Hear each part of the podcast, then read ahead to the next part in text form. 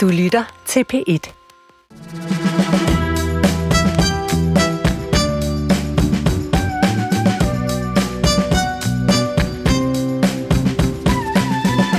Ja, så kom vi i gang med Svingdøren, vores stadig sådan rimeligt nye program her på øh, P1 lørdag formiddag. Det er jo her, du bliver klogere forhåbentlig på nogle af ugens historier, set med øh, politiske briller, kan man sige. Og det er også derfor, at jeg har inviteret tre eks-Christiansborgere her i, øh, i studiet øh, som gæster i dag. Carsten Lauritsen, Sofie Carsten Nielsen og Willy Søvndal. Hej med jer alle sammen. Hej. Hej. Godmorgen. I, I går var I så mest optaget af, af pressemødet omkring Nordic Waste eller slaget i, i Nordic håndbold. Det sidste må jeg nok uh, erkende. Det var håndbolden? Fuldt der med i begge dele. Okay. Sådan lidt, uh, men jeg var på arbejde jo, da der var presmøde. Har der været håndbold? Der var, der var håndbold i går. Ja, ja øh, Nå, hvem vandt? Det, det gjorde vi på det snævreste, du. Nå. Ja, hvad skete der, Sofie? Og måske lidt snyd. Ja. Nå? Ja, det ved jeg ikke. Der var vist uh, begge dele. Ah, men det var helt vildt. Der blev annulleret to mål uh, til allersidst. Uh, så, uh, men uh, både et dansk og heldigvis også et uh, svensk.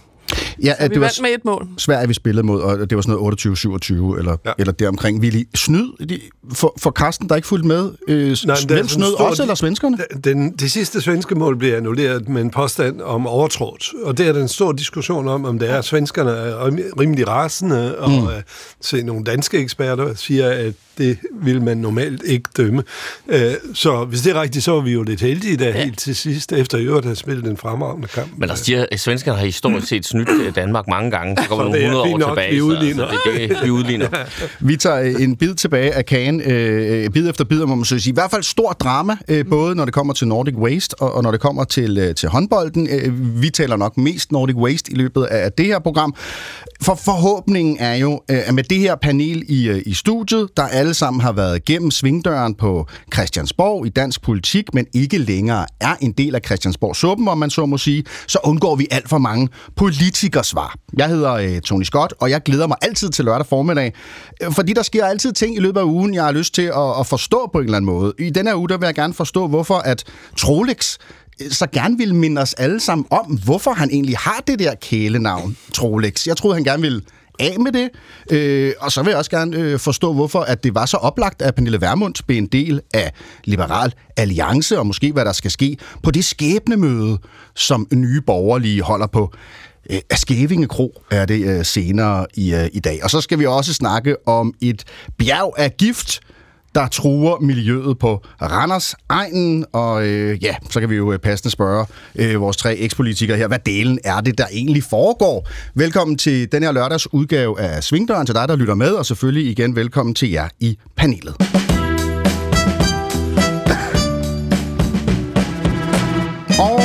Så kan du blande dig i øh, programmet, skulle du have lyst. Så sidder vi her jo øh, klar til at, at svare også på, øh, på dit spørgsmål. Er der noget, som panelet siger, som du tænker, hov, hov, hov, Øh, kan vi få uddybet det, eller det piger min nysgerrighed omkring, eller er de her tre personligheder bare nogen, som du lige præcis har et spørgsmål til? Øh, så kan du øh, skrive til producer Naja ja, ja. øh, Bergendale. ja, du skal bare skrive ind til P1 Mellemrum, og så din besked, eller skriv ind til svingdøren snablag.dr.dk. Det er svingdøren med et O i stedet for et Ø. Øh, vil du for eksempel høre vores forhenværende skatteminister Carsten Lauritsen om hans reaktion, da skattesvindleren Sanjay Shah landede i Danmark, eller Willy Søvndal om hans holdning til SF's voksne popularitet, så skriv ind til os. Og lad os da lige øh, tage en, en lille runde i dagens aviser, inden øh, at vi kaster os over øh, alle øh, de gøremål og ting, vi ellers skal have talt om. Øh, Carsten Lauritsen, lad os bare starte over hos dig. Øh, du har haft morgenaviserne liggende, du har siddet og spist en bolle øh, og, og drukket lidt juice og spist en lakridspolet. Øh, hvad, hvad har du valgt?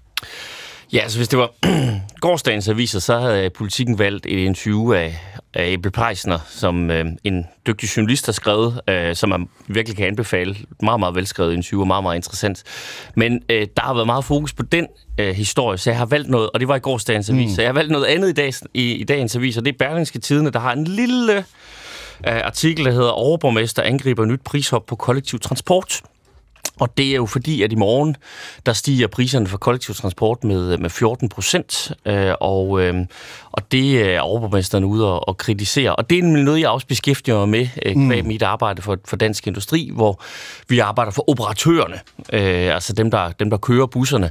Og det, der sker, når priserne stiger, og det gør det jo, fordi omkostningerne er steget helt automatisk, det er ikke en politisk beslutning, det er bare den reguleringsmekanisme, der er. Øh, så er der færre, der vil tage den kollektive transport, mm. 3-4 procent, og det rammer særligt hårdt på korte ture, øh, og det tror jeg derfor, at overborgmesteren er, er ude. Ja. Så Vi, lige, altså, øh, vi bryster os af at være et land, som, som dyrker den kollektive trafik, men jeg synes, hver gang jeg rejser rundt i, i, i Europa og, og skal med, med metro eller bus, så fungerer det lige så godt, og så er det bare meget billigere. Hmm. Hvorfor skal det være så dyrt altid? Jamen, det forstår jeg heller ikke. Øh, Det er vel fordi, at man øh, ikke subsidierer med det, der gør, at det kunne blive billigere. Øh, Og øh, vi havde et- et efterslæb fra coronaen, hvor der var rigtig mange passagerer, der forsvandt. Øh, Og dem har vi været i gang med at hive hjem igen. Men når man får den her cocktail, der består af, at priserne stiger, samtidig med, at man indsnæver antallet af afgange, øh, også for at spare penge på mm. kollektiv trafik, så får man reelt en kollektiv trafik, der ikke rigtig kan bruges, øh, fordi man kan ikke bruge de ydertimerne, fordi de er skåret væk. Det er så dyrt, at det sammenlignet med selv at anskaffe sig en bil nummer to er, er, er billigere. Mm. Så vi skal have brudt den der dødsspiral, og det forudsætter, at man er villig til at subsidiere den kollektive trafik, og gøre den spændende og hammerende attraktiv. Øh, Ja, øh, for Sofie, altså, skal jeg til Aalborg? Altså, det er jo også, kun, det er jo også på de korte ture nu, altså bare sådan her i København på metro og bus og zoner og så videre, men skal jeg en tur til Aalborg, øh, som jeg var for nylig, øh, så, så Er det kan du ikke at betale. flyve? Jamen, det er jo det. Jeg sparer sindssygt meget tid, øh, og, og, og jeg sparer også penge. Det er jo mm. tosset. Og nu sagde du, det er lige så godt og bare billigere i andre lande. Altså, nok nødt til at sige, at det er også bedre i andre lande. Altså, det går hurtigere, det er effektivt. De har lyntog. Øh, I Frankrig fungerer den øh, offentlige transport virkelig øh, fremragende. Det er øh, formodentlig også subsidieret ret øh, hæftigt. Mm. Øh, og det skal vi jo forstå. Altså, vi skal jo vide, så vil vi betale for det? Og det er jo ligesom det, det øh, kommer ned til. Øh, er det virkelig øh, det værd? Der skal vel også prioriteres lidt. Nu tror jeg, der er meget mere samkørsel øh, til nogle øh, udkantsgymnasier mm. på Fyn. Så er de arrangeret samkørsel der, i stedet for at bussen skal køre fire mennesker. Det giver jo rigtig god mm. mening. Øh, at, øh, at vi måske ikke også sådan, kan tænke de der ting sammen, men der, hvor der skal køres de lange ture, øh, og hvor der faktisk er mange, der egentlig gerne vil bruge det. Var der nogen af jer, der var med til, til hvad hedder den, Cityringen? Nej, hvad hedder den? øh, Betalingsmuren, hvad var det, den hed? Øh, ja. altså, men, du, Mm, ja. ja, må det ikke? Øh, altså, det, ja, altså, øh, og den Spørg døde jo med... vil jeg sige. Willy Det på, Ja, altså, vi var det var der. jo en idé, som, Ja, jeg som tror- hele Thorning-regeringen kom Ja, med, ja. og som sagde, du ved, ej, vi skal Det have bilerne ud af København Ja. for eksempel, og så skal det være dyrt at køre ind, og så, kan, Ja. så må ideen jo være, at vi hopper over i et tog udenfor. og kører- Miljøringen. Ja, mi- Prøvede nu kommer, det vi, var de nu kommer Willy med den gode løsning i morgen. I morgen. ja, præcis. Hvorfor? Jeg Den tror, døde I, jo så. jeg tror, I døbte. Karsten, som den røde mur. Øh, men, men det, der var hensigten med manøvren, det var at løse det problem, der hedder, at, at byerne er at blive lukket af, af, af trafik, øh, og derfor øh, forudsætningen for at løse det problem er, at dels en bedre kollektiv trafik, dels så gør det endnu, endnu mere attraktivt at cykle, øh, og så lægge begrænsninger på øh, den private trafik ind i byerne. Mm. Betalingsringen, var det, Ja. det hed? Ja, det var sådan, Ja, det var. Og det betalingsringen. kom til at hedde. Men det vi, ja. det vi manglede, som vi har et bedre svar på, ikke i morgen, men i dag, øh, i forhold til, hvad vi havde dengang, det er jo, at vi kan komme langt længere- med GPS-løsninger og intelligente løsninger. Mm. Øh, og byerne rundt omkring os, øh, Stockholm, London osv., har jo etableret ja. det her. Fordi byerne bliver jo kvalt i trafik. Mm. Det, det, det er et eller andet sted, at det er absurd, når vi diskuterer, at vi har brug for mere arbejdskraft. At vi lader så meget tid gå til spilde ved, at mennesker sidder i kø for at kunne komme frem. Så det er det, løsningen var tænkt som. Øh, men jeg indrømmer gerne, det er jo ikke den nemmeste sag at håndtere.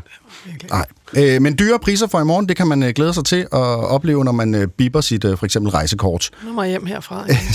Sofie Carsten Nielsen, du har også været igennem øh, aviserne. Hvad har du, øh, hvad har du valgt? Hvad har du faldet over? Øh, jamen, det er ret on-brand, det her, øh, kan jeg godt mærke. Men altså, øh, jeg synes virkelig... Jeg havde også en historie fra i går. Den øh, vælger jeg ikke, men jeg siger bare lige den her med, at Macron nu synes, at alle øh, børn i Frankrig skal gå i skoleuniform, og de skal i øvrigt have Ja. øh, tre timer om ugen, hvor de øh, flaget og og de nationale værdier og sådan noget. Jeg kunne virkelig godt lide Macron, da han øh, kom til. Øh, det her, det stikker mig mm. rigtig meget som øh, liberal. Jeg kan godt se, hvad det er. Han prøver jo, apropos den historie, jeg kommer til nu, nemlig målinger om, hvad der splitter vælgerne. Det er mm. JP. Fem store kriser splitter vælgerne og afgør, hvor øh, de sætter deres kryds. Han prøver jo at hente tilbage fra Le Pen og øh, det her, men helt ærligt, skoleuniform. Er det virkelig der, vi skal hen? Jeg, jeg, jeg får det rimelig øh, mærkeligt med det. Nå, den historie, jeg har valgt, det er JP i dag, øh, fordi det er ECFR, øh, European Council on Foreign Relations, der har fået lavet den her måling. Der sidder jeg også i advisory board, så er det deklareret. Øh, men jeg synes, det er en rigtig sjov eller interessant historie, fordi det viser noget om, at dem, der stiller op til Europaparlamentet, derfor må vi lige ikke sige noget nu, øh, de får det, det nationalt, hvad der afgør øh, de her forskellige mm. dilemmaer. Øh, nu er Danmark og Frankrig dem, der ligger højest på, hvad der betyder, at klima betyder allermest for dem, men øh, altså i de østeuropæiske lande, de baltiske lande for eksempel, også Tyskland, der er slet ikke det, øh, der er højest på dagsordenen. Øh, det er simpelthen forskellige temaer, der, om så må sige, splitter øh, vælgerne. Øh, og, øh, og på den måde kan man sige, at vi jo stadigvæk ikke lykkedes med en eller anden form for europæisk offentlighed. Nogle af temaerne er så de samme, men de flytter rundt. Der er noget nord-syd, øh, øst-vest stadig øh, i de her ting. Og, øh, og så er der selvfølgelig, og når der er det, så er det fordi, det også handler om velstand. Mm. Det kan godt være, at vores kollektiv øh, transport bliver rigtig meget dyrere, men vi har det ret godt. Øh, de er noget mere bekymrede for øh, økonomi og krise i Sydeuropa stadig. Mm. Øh, ikke fordi det nødvendigvis går dårligt der, men de har bare prøvet det for ikke så længe siden, øh, med noget, der gjorde meget mere ondt, trods alt, end det gjorde øh, hos os. Det er de ret bekymrede for. Øhm, og det samme i, øh, i flere af de østeuropæiske lande. Det synes jeg bare er værd at tage med. Vi har det. Europaparlamentsvalg her til øh, juni. Øh, super, super vigtigt valg øh, den her gang. Det har det altid været. Men det er det virkelig nu, fordi øh, verden øh, presser sig sådan på. Og det skal du nok få lov til at sige en gang til, Sofie, i løbet af det her program, for vi skal øh, forbi også en historie, der kredser lidt om, om EU.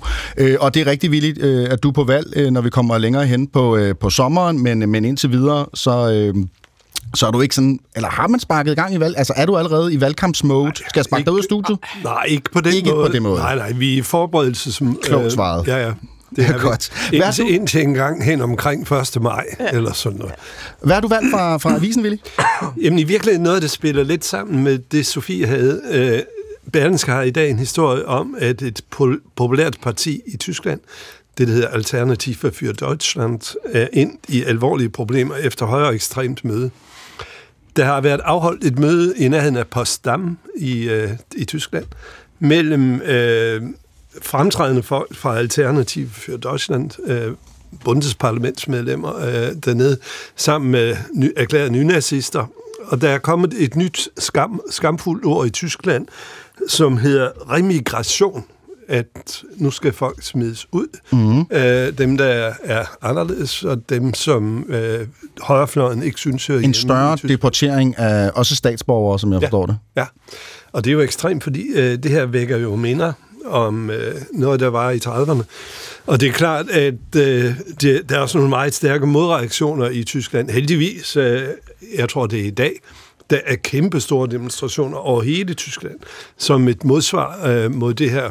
Og jeg skal nok lade være med at sige ret meget om EU-parlamentsvalget, men bare lige den enkelte bemærkning, at det her drejer sig også om, øh, at vi skal undgå, at nogle partier, der er anti-EU, anti-klima, anti-alt muligt, øh, får lov til at dirigere Europas fremtid, fordi så får vi desværre et helt andet Europa, end det jeg holder af. Det det, øh, kunne man godt forestille sig, at det kommende EU-valg kommer til at handle meget om, også i Danmark, selvom at øh, klima altså stadigvæk også er højt på øh, dagsordenen, som Sofie øh, siger. Jamen et par yderligere ord på øh, dagens øh, gæster, øh, skulle man være i tvivl. Øh, de fleste kan nok øh, kende stemmerne, men øh, Carsten Lauritsen, jo en fortid som øh, ja, Venstre Ungdoms formand, og så i Folketinget fra 2007 til 22 gruppeformand, Øh, skatteminister har du også været. Du har engang tabt et vedemål til mig øh, om en kasse øl. Har jeg nogensinde betalt? Ja, du har. Du, du, du dukkede op med den kasse øl, øh, og det kan jeg huske. Og den drak vi, men jeg kan simpelthen ikke huske, hvad vi vedede om. I drak den hele. Øh, og, ikke, og os to. Så er det derfor, du ikke kan huske det. det er det nok, ja.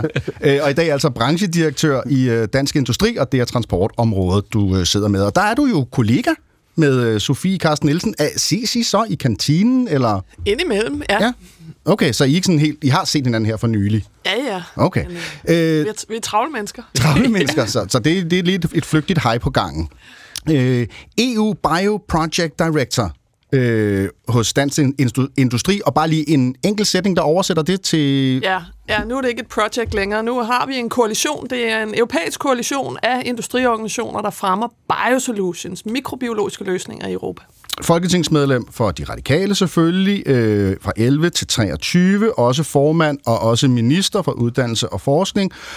Og Willy Søvndal, du er her også. Øh, det har folk nok også bemærket i en lang øh, periode i Folketinget, kan man sige, fra, fra 94 til 2013, udenrigsminister, også formand, ikke for de radikale, men for, for SF, og i dag altså stadigvæk en del af byrådet i, i Kolding, og så en mand, der var her en hel time før, at vi havde bedt dig om at komme i dag. Er du Hvad er altid, det med de morgenfriske? ja, er du altid så tidlig? Er du meget tidlig på den, Willy? Nej, jeg havde taget fejl af, Okay. af tiden. Øh, Jeg troede, jeg skulle... sk- Jeg ringede og sendte en besked øh, for at gøre opmærksom på, at jeg kom måske lidt 10 minutter for sent. Ja. Men det betyder, at jeg kom 50 minutter for tidligt.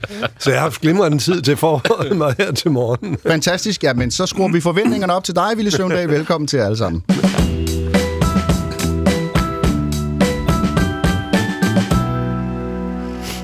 Det var jo ugen, hvor at Troels Lund Poulsen mindede os alle sammen om, hvorfor han har øgenavnet Trolex. Øh, han fik et ur i, i gave tilbage i 2011 under en øh, ministerrejse. Senere fik han også et andet ur, det er rigtigt, Sofie Carsten Nielsen er lige op med, øh, to uger, to uger. Men det første ur her øh, fik han altså øh, i, oh, i Katar, som, øh, som jeg husker det.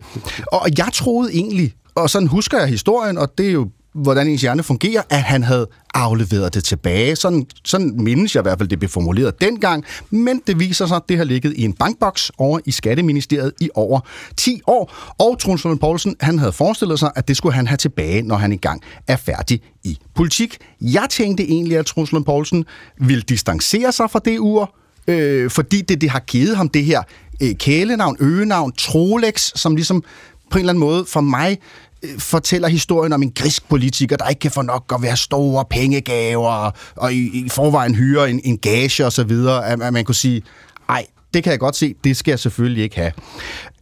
Kælenavne, dem kan man godt lide. Øgenavne, dem kan man selvfølgelig ikke lide. Øh, og derfor så tænker jeg, mm, han vil gerne af med det. Øh, men lad os lige prøve at dvæle lidt med det her ved, ved øgenavne. Altså, øh, jeg kalder ham jo Trolex, og det kunne jeg også sagtens gøre til kollegaer eller venner, når, vi, hvis vi talte om, hvad der var sket med Troels Lund Poulsen. Så det gør vælgerne, det gør medierne. Men I politikere, kunne I find, altså, siger I Trolex? Vil du sige, Sofie, da, da du var inde på, på, på tinge, vil du sige, har, har du hørt, Trolex kommer med til forhandlingerne? Nej, det vil jeg ikke. Nej. Men det kunne godt være nogen, der ville gøre det, tror jeg, til hinanden. Ikke mens han hørte det, men øh, det, det tror jeg nok, jeg har øh, overhørt. Øh, men øh, nej, det vil jeg ikke. Jeg er ikke jeg, ja, ej, jeg er simpelthen ikke særlig vild med det. Du er ikke så vild med øgenavne? Nej. Nej, det, det, det havde jeg egentlig godt Ja, forestillet mig jeg med. godt. Rimelig Øh, sådan en fræk fyr som dig. Ja. Vil Men- du, kalder du, siger du Trolex? Nej, det gør jeg Det gør du heller ikke? Nej, nej, nej. Øh, nej, jeg havde fuldstændig glemt historien. Jeg gætter på, at det heller ikke er hans Du havde spin- spindoktor, der har sagt, at han skulle genopleve den her historie. Mm. Øh, fordi det er jo... Det er jo vi har alle sammen prøvet det. Jeg har jo også fået en hel masse gaver. Øh, jeg, jeg er sikker på, at Udenrigsministeriets kælder er fyldt med gaver. Øh, jeg fik et rigtig flot tæppe i Afghanistan, og sådan Ja. men det afleverer mine pænt ned i kælderen dernede, øh, og får det aldrig at se igen. Øh, sådan kun er en virkelig grim lavalampe ja. engang. Men det er da vildt ærgerligt, på en eller anden måde. Altså, man, at, at får et, man får et flot tæppe, og så er der mm. ingen, der får glæde af det. På et tidspunkt må man jo tage en diskussion, om man skal sende det til en eller anden offentlig auktion eller sådan noget, og ting, ministre fik, men ikke må, ikke må bruge. Øh, prøv at høre en gang.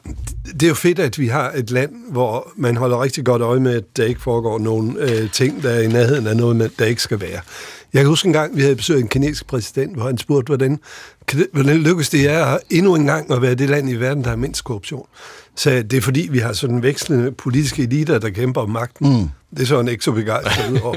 Så sagde, så sagde jeg til ham, det er også fordi, vi er det land i, i verden, hvor hvis en partiformand kører shorts, boxershorts, så bliver der en stor offentlig Ja. ja. debat om det, fordi øh, medierne holder øje med politikerne. Der så han endnu, endnu mindre begejstret ud. Men det var derfor, vi har et land med så lidt korruption, som tilfældet er. Men hvem skulle få ondt i røven over, at du tog en lavalampe med hjem, Sofie? Øh, alle mulige Alle mennesker, mulige. tror jeg. Øh, men jeg, er da i, altså, jeg synes også, det kan blive for småt. Mm. Øh, og, øh, og for mærkeligt. Og der er også et eller andet med, altså overhovedet ikke forsvare de der uger, slet ikke det, jeg er på vej ud i, men, øh, men der er jo nogle kultur i nogle, når man giver nogle gaver, så er det fordi, at nogle andre mener, at øh, nu vil de faktisk gerne øh, anerkende øh, det her. Ikke? Men jeg synes jo øvrigt ikke, det er nogen dum idé. Ligesom øh, cykelaktioner hos øh, politiet, det kunne da være meget sjovt. Og Så de der godt. uger, de må da, det må da give noget. Ja, fordi et Rolex-ur øh, til en værdi af, var det 68.800 øh, for ja, lidt over 10 år siden, som så er i mint condition, fordi det jo nærmest ikke er blevet gået med. Øh, det må være steget i, i værdi.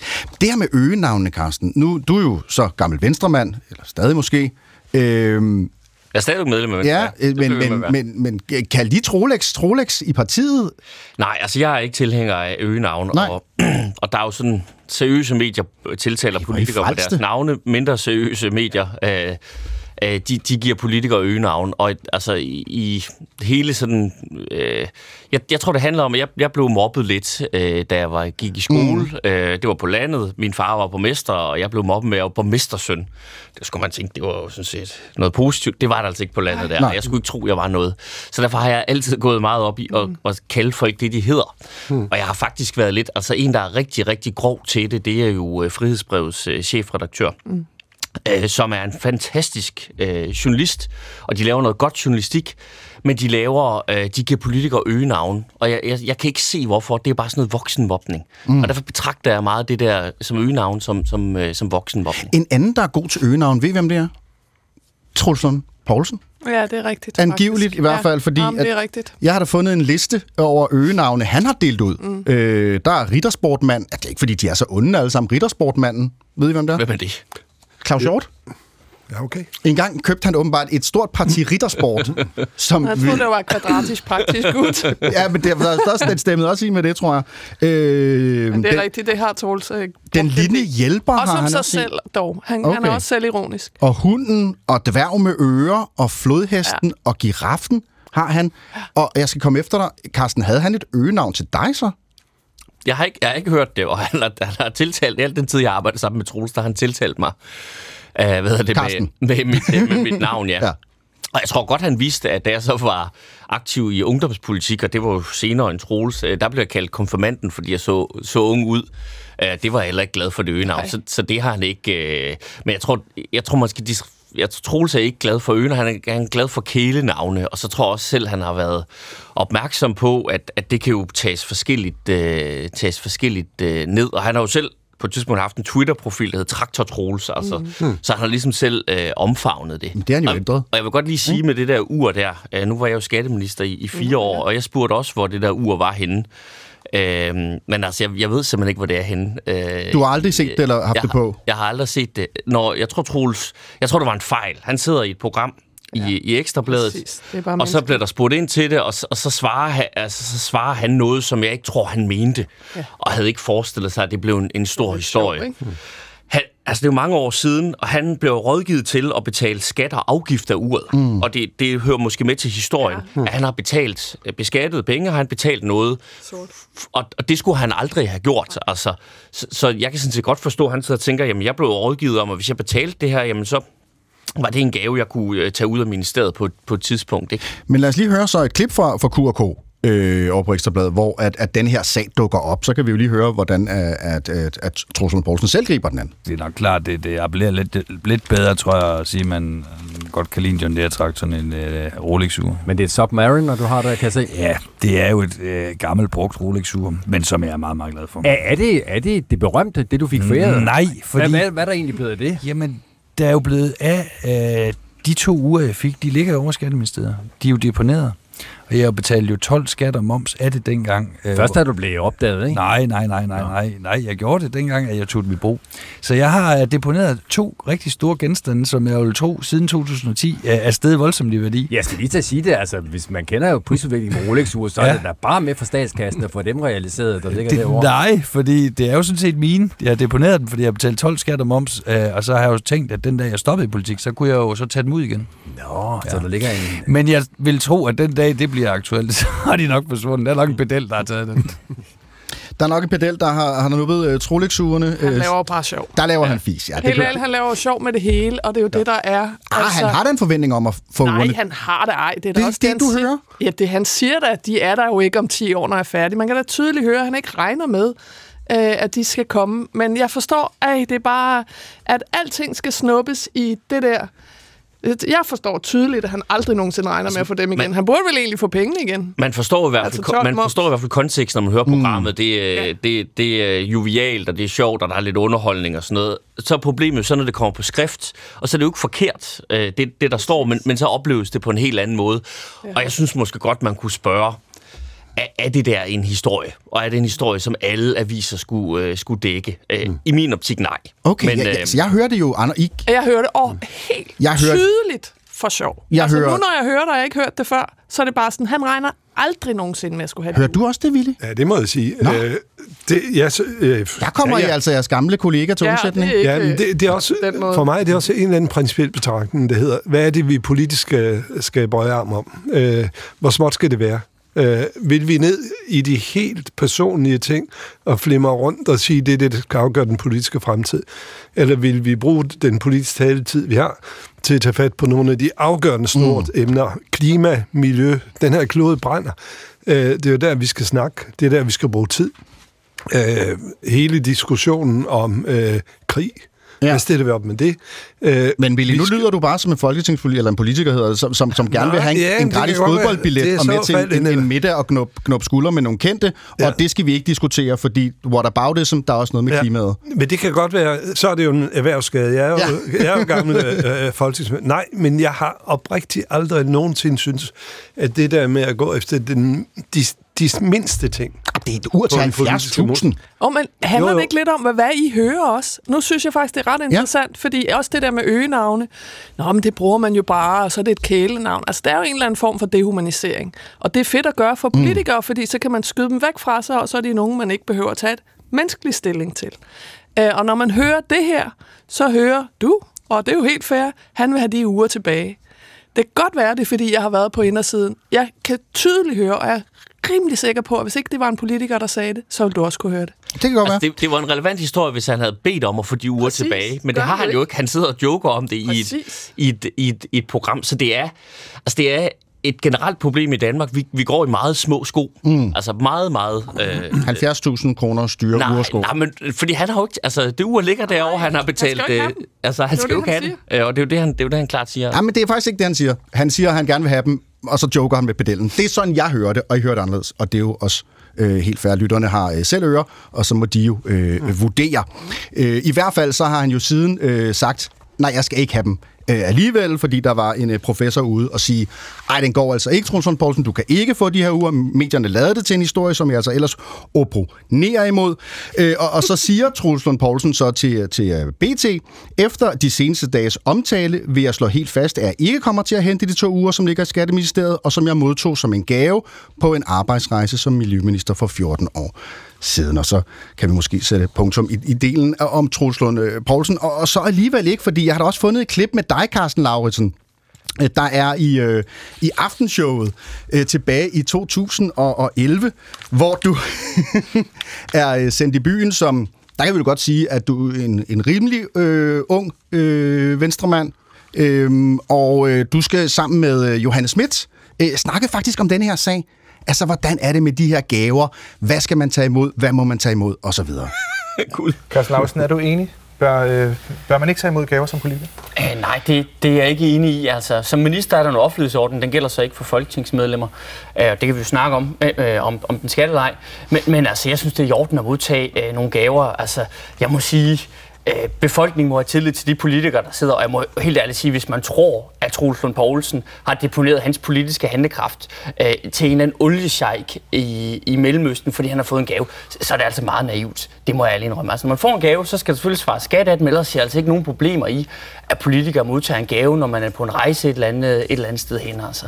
Øh, det, det bliver jeg nødt til at sige. Men der har, Nielsen, hvor går der har du lidt anderledes i dag.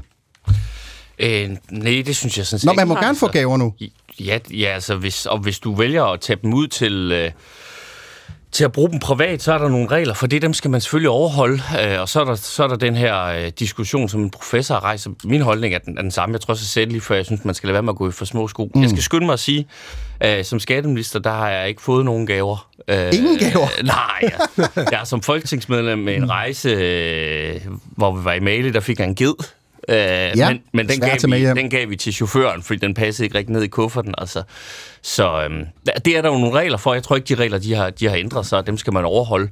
Og der er også kommet sådan, modsat dengang, at nu i Folketinget er der en offentlighedsordning. Hvis du modtager noget af en værdi af mere end 3.000 kroner, så skal det skrives i et, et register. Det synes jeg er super fint.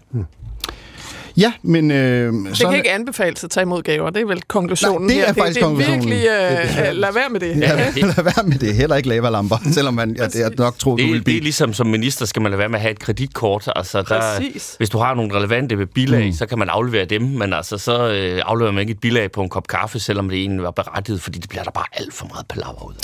Det her med øgenavne, og, og, og man kan blive kaldt ting, og at det kan bruges øh, både til sådan at stigmatisere eller det klister til folk. Ikke?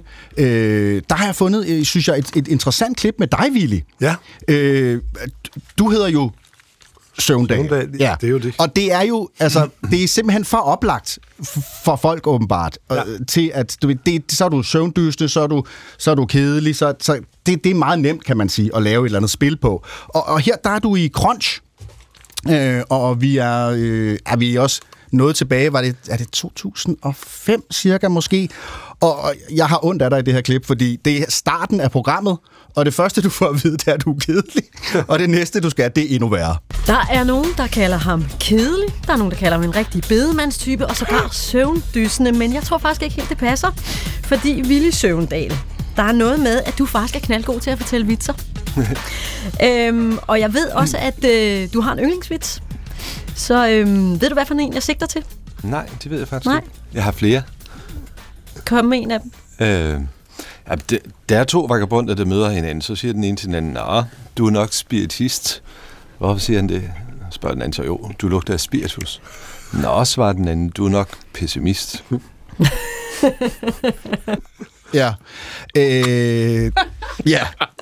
Mm, Willy, jeg skal nok... Ej, hvor er det ondt, det der. Ja, er det ikke tavligt at invitere en i studiet, og så sige, fortæl en vittighed, Sofie Carsten fortæl en vittighed. Nej, jeg skal Ej, nok det lade vil være. jeg aldrig. Nej, det vil jeg godt. Så vil du give mig Jeg øjnene. elsker mit kedelige image. Jeg vil holde fast i det for evigt for at slippe for det der.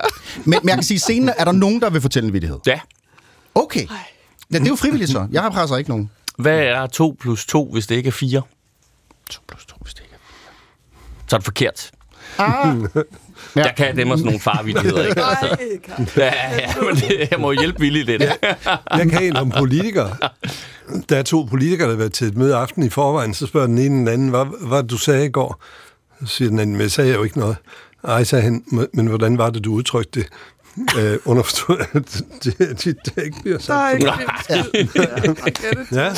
Okay, det var en meget politiker-vidighed. Ja. øhm, men, men, men sådan noget med, med søvndysen eller, eller, eller og øgenavne ge- generelt, altså, Sofie, kan man, bliver det også brugt politisk? Altså, kan man sådan, kan man bruge det som et våben? Altså, det bliver jo brugt til jo primært, når folk ikke er der.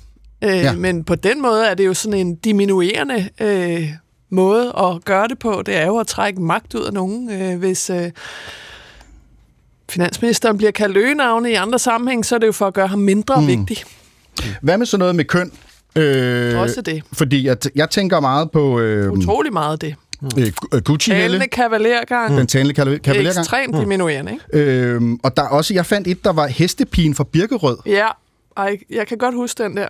Er det jo Skyndte dig? mig at slette alt. Det var lige da jeg var kommet ind i politik, og der var sådan en, hvor en eller anden gammel radikal side, hvor der stod, at jeg engang havde reddet. Hold nu kæft, altså. Der skal ikke mere til. Der skal ikke mere til. Og så er Man jeg var altså, fordi bare se, hvordan det gik øh, for Charlotte Dyrmose. ja, øh, okay. Så, øh, men hvem er værst, så synes I, øh, til at bruge øh, de her øgenavne og Men jeg synes i virkeligheden, øh, jeg, jeg synes i virkeligheden med, med ganske få undtagelser, at, at politikere sådan er, er, er ordentlige ved hinanden. Nej, det siger jeg altid. Ja, men nænsomme og så. Jamen, prøv at høre en gang. Vi, vi tilbringer ufattelig meget tid sammen. Det betyder, at vi er også kolleger. Ja. Det er jo lidt ligesom i en boksekamp, at man bebrejder heller ikke den anden vedkommende slår, vel? Fordi det er ligesom en, en del af gamet. Ja. Så det er medierne, der er, de, der, der er bussemanden her. det er det, men jeg hører. Ja. Nej, fordi jeg synes, der er to typer af medier. Øh, Jeg er vild med Roald Alses tegninger i politikken. Jeg kan lige så godt bryde sammen og tilstå det. Og han har tegnet øh, Anders Fogh som hulemand, for Ja. eksempel. Et, Og, Og- og dig helt sikkert. Og mig mig også. også. I ufattelig mange udgaver. Og da dronningen abdicerede, laver han en, hvor hende og Mette Frederiksen øh, er i nærheden af hinanden, og så er der en, der spørger, hvorfor abdicerer hun ikke også? og, og det er jo intelligent humor, i stedet for alt det mm. det, ikke? Øh, og det synes jeg bestemt, vi skal bevare, det der med, med, med, at, lave, med at have det sjovt også i politik. Altså, Øh, ja. Altså det er mere, altså satire er jo en del af en, en dansk uh, tradition. Uh, Jonathan Spangs tæt på sandheden, jeg, altså han har gjort masser af grin med mig. Jeg synes, det har været virkelig, virkelig sjovt. Det er mere, når man tager et, et seriøst øh, journalistisk uh, budskab, altså hvor der er noget substans i, og så krydder mm. man det med de her øgenavn. Der synes jeg, kæden hopper af. Der må man holde satire for sig og, og journalistik for sig. Og, og egentlig er det jo mangel på kritisk journalistik, fordi prøv at høre, de kommer jo tit fra politik, de der Mhm. ord, hvor man gerne lige vil have noget ud af modparten, fordi det måske er en forhandlingsstrategi eller et eller andet. Hvis den så bare bliver købt og brugt, så er det bare doven journalistik. øh, og snedige øh, politikere, kan man ja. Ja. så vel også øh, tilføje.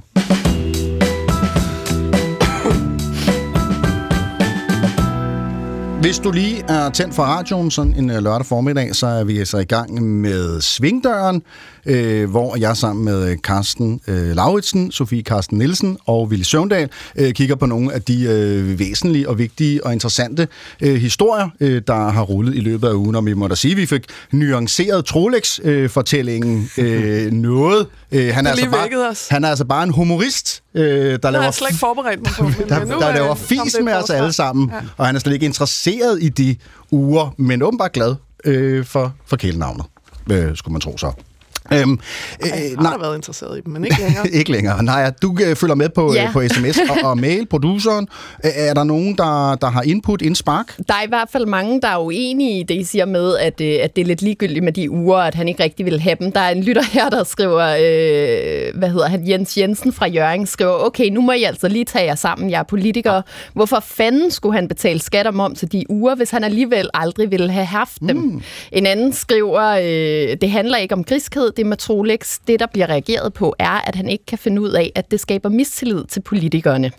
Øhm, men altså, vi har også en hel masse andre, der skriver ind, blandt andet Ethel på 15 år. Hun skriver til jer for at høre jer om, hvordan det er, I er kommet ind i politik. Hun skriver, hej, jeg vil gerne vide, om der er en specialuddannelse, der vil være god, hvis man gerne vil være politiker som, er, som jer. Og hvordan bliver man overhovedet politiker og får skabt sin vej ind i Folketinget? Øh, Carsten Lauritsen, du har jo været med fra du var ganske ung. Jeg ved ikke, om du vil sætte et par, par ord på det?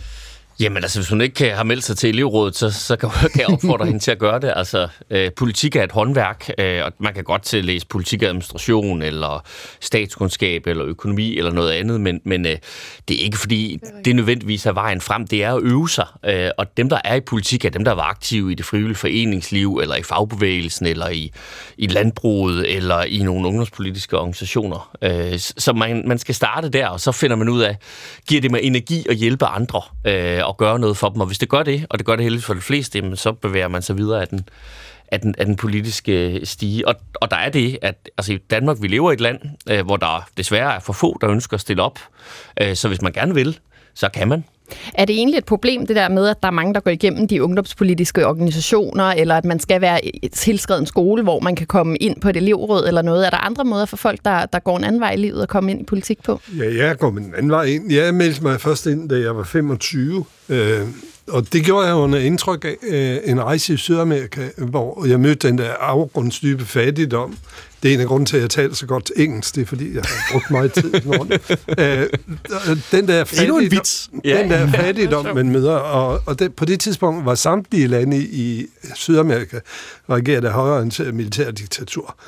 Og så tænkte jeg, da jeg kom hjem, unge mand, enten ser du nu fra nu på et værtshus og skælder ud over, at det går af helvede til, eller også tager du konsekvensen og melder dig ind ud fra den passion, du har med de ting, du nu har mødt i det her liv.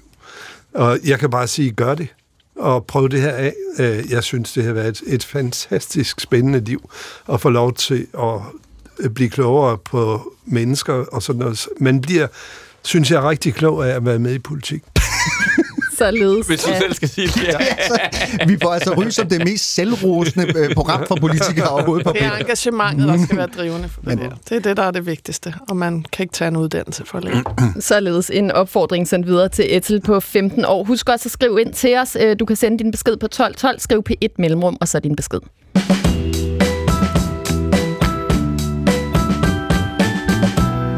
Grøn er jo i øh, den grad, må man sige, blevet en modefarve. Et flertal i Europaparlamentet har i dag vedtaget et nyt sæt regler, som led i bekæmpelse af såkaldt greenwashing. Fremover må virksomheder ikke kalde deres produkter klimaneutrale eller miljøvenlige, medmindre der er omfattende dokumentation for det.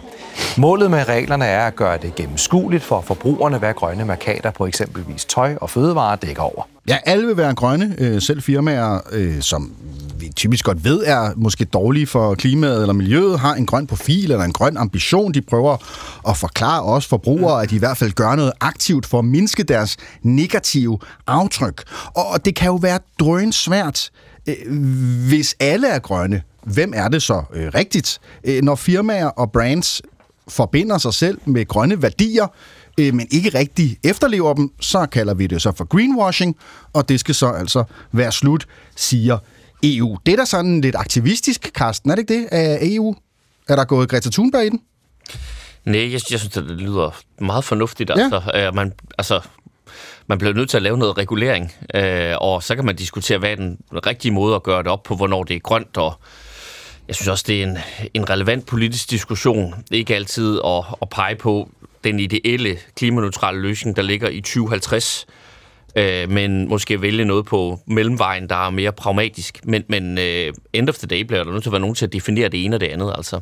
Tror du, vi får det nemmere, Sofie, når vi skal gå ned i supermarkedet, eller købe ny øh, bil, eller som forbrugere? Altså, bliver det her noget, vi kan, kan mærke? I hvert fald er intentionen jo Ja. også at gøre det, det grønne skal være, og er i Danmark en styrkeposition. Øh, Carsten og jeg øh, arbejder for øh, dansk erhvervsliv, og det er en kæmpe mm. styrkeposition for os, som der gerne adskilles fra alle dem, der ikke er det.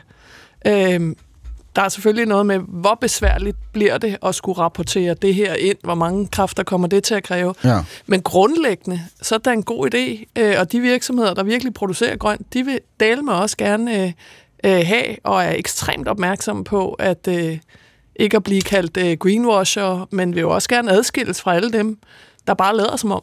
Men alle medlemmerne er af, af Dansk Industri, øh, sidder, sidder de og jubler nu og siger sådan, ja, endelig, eller tænker de, åh, regulering for EU, nu skal vi til at leve op til alle mulige krav og be- bevise noget.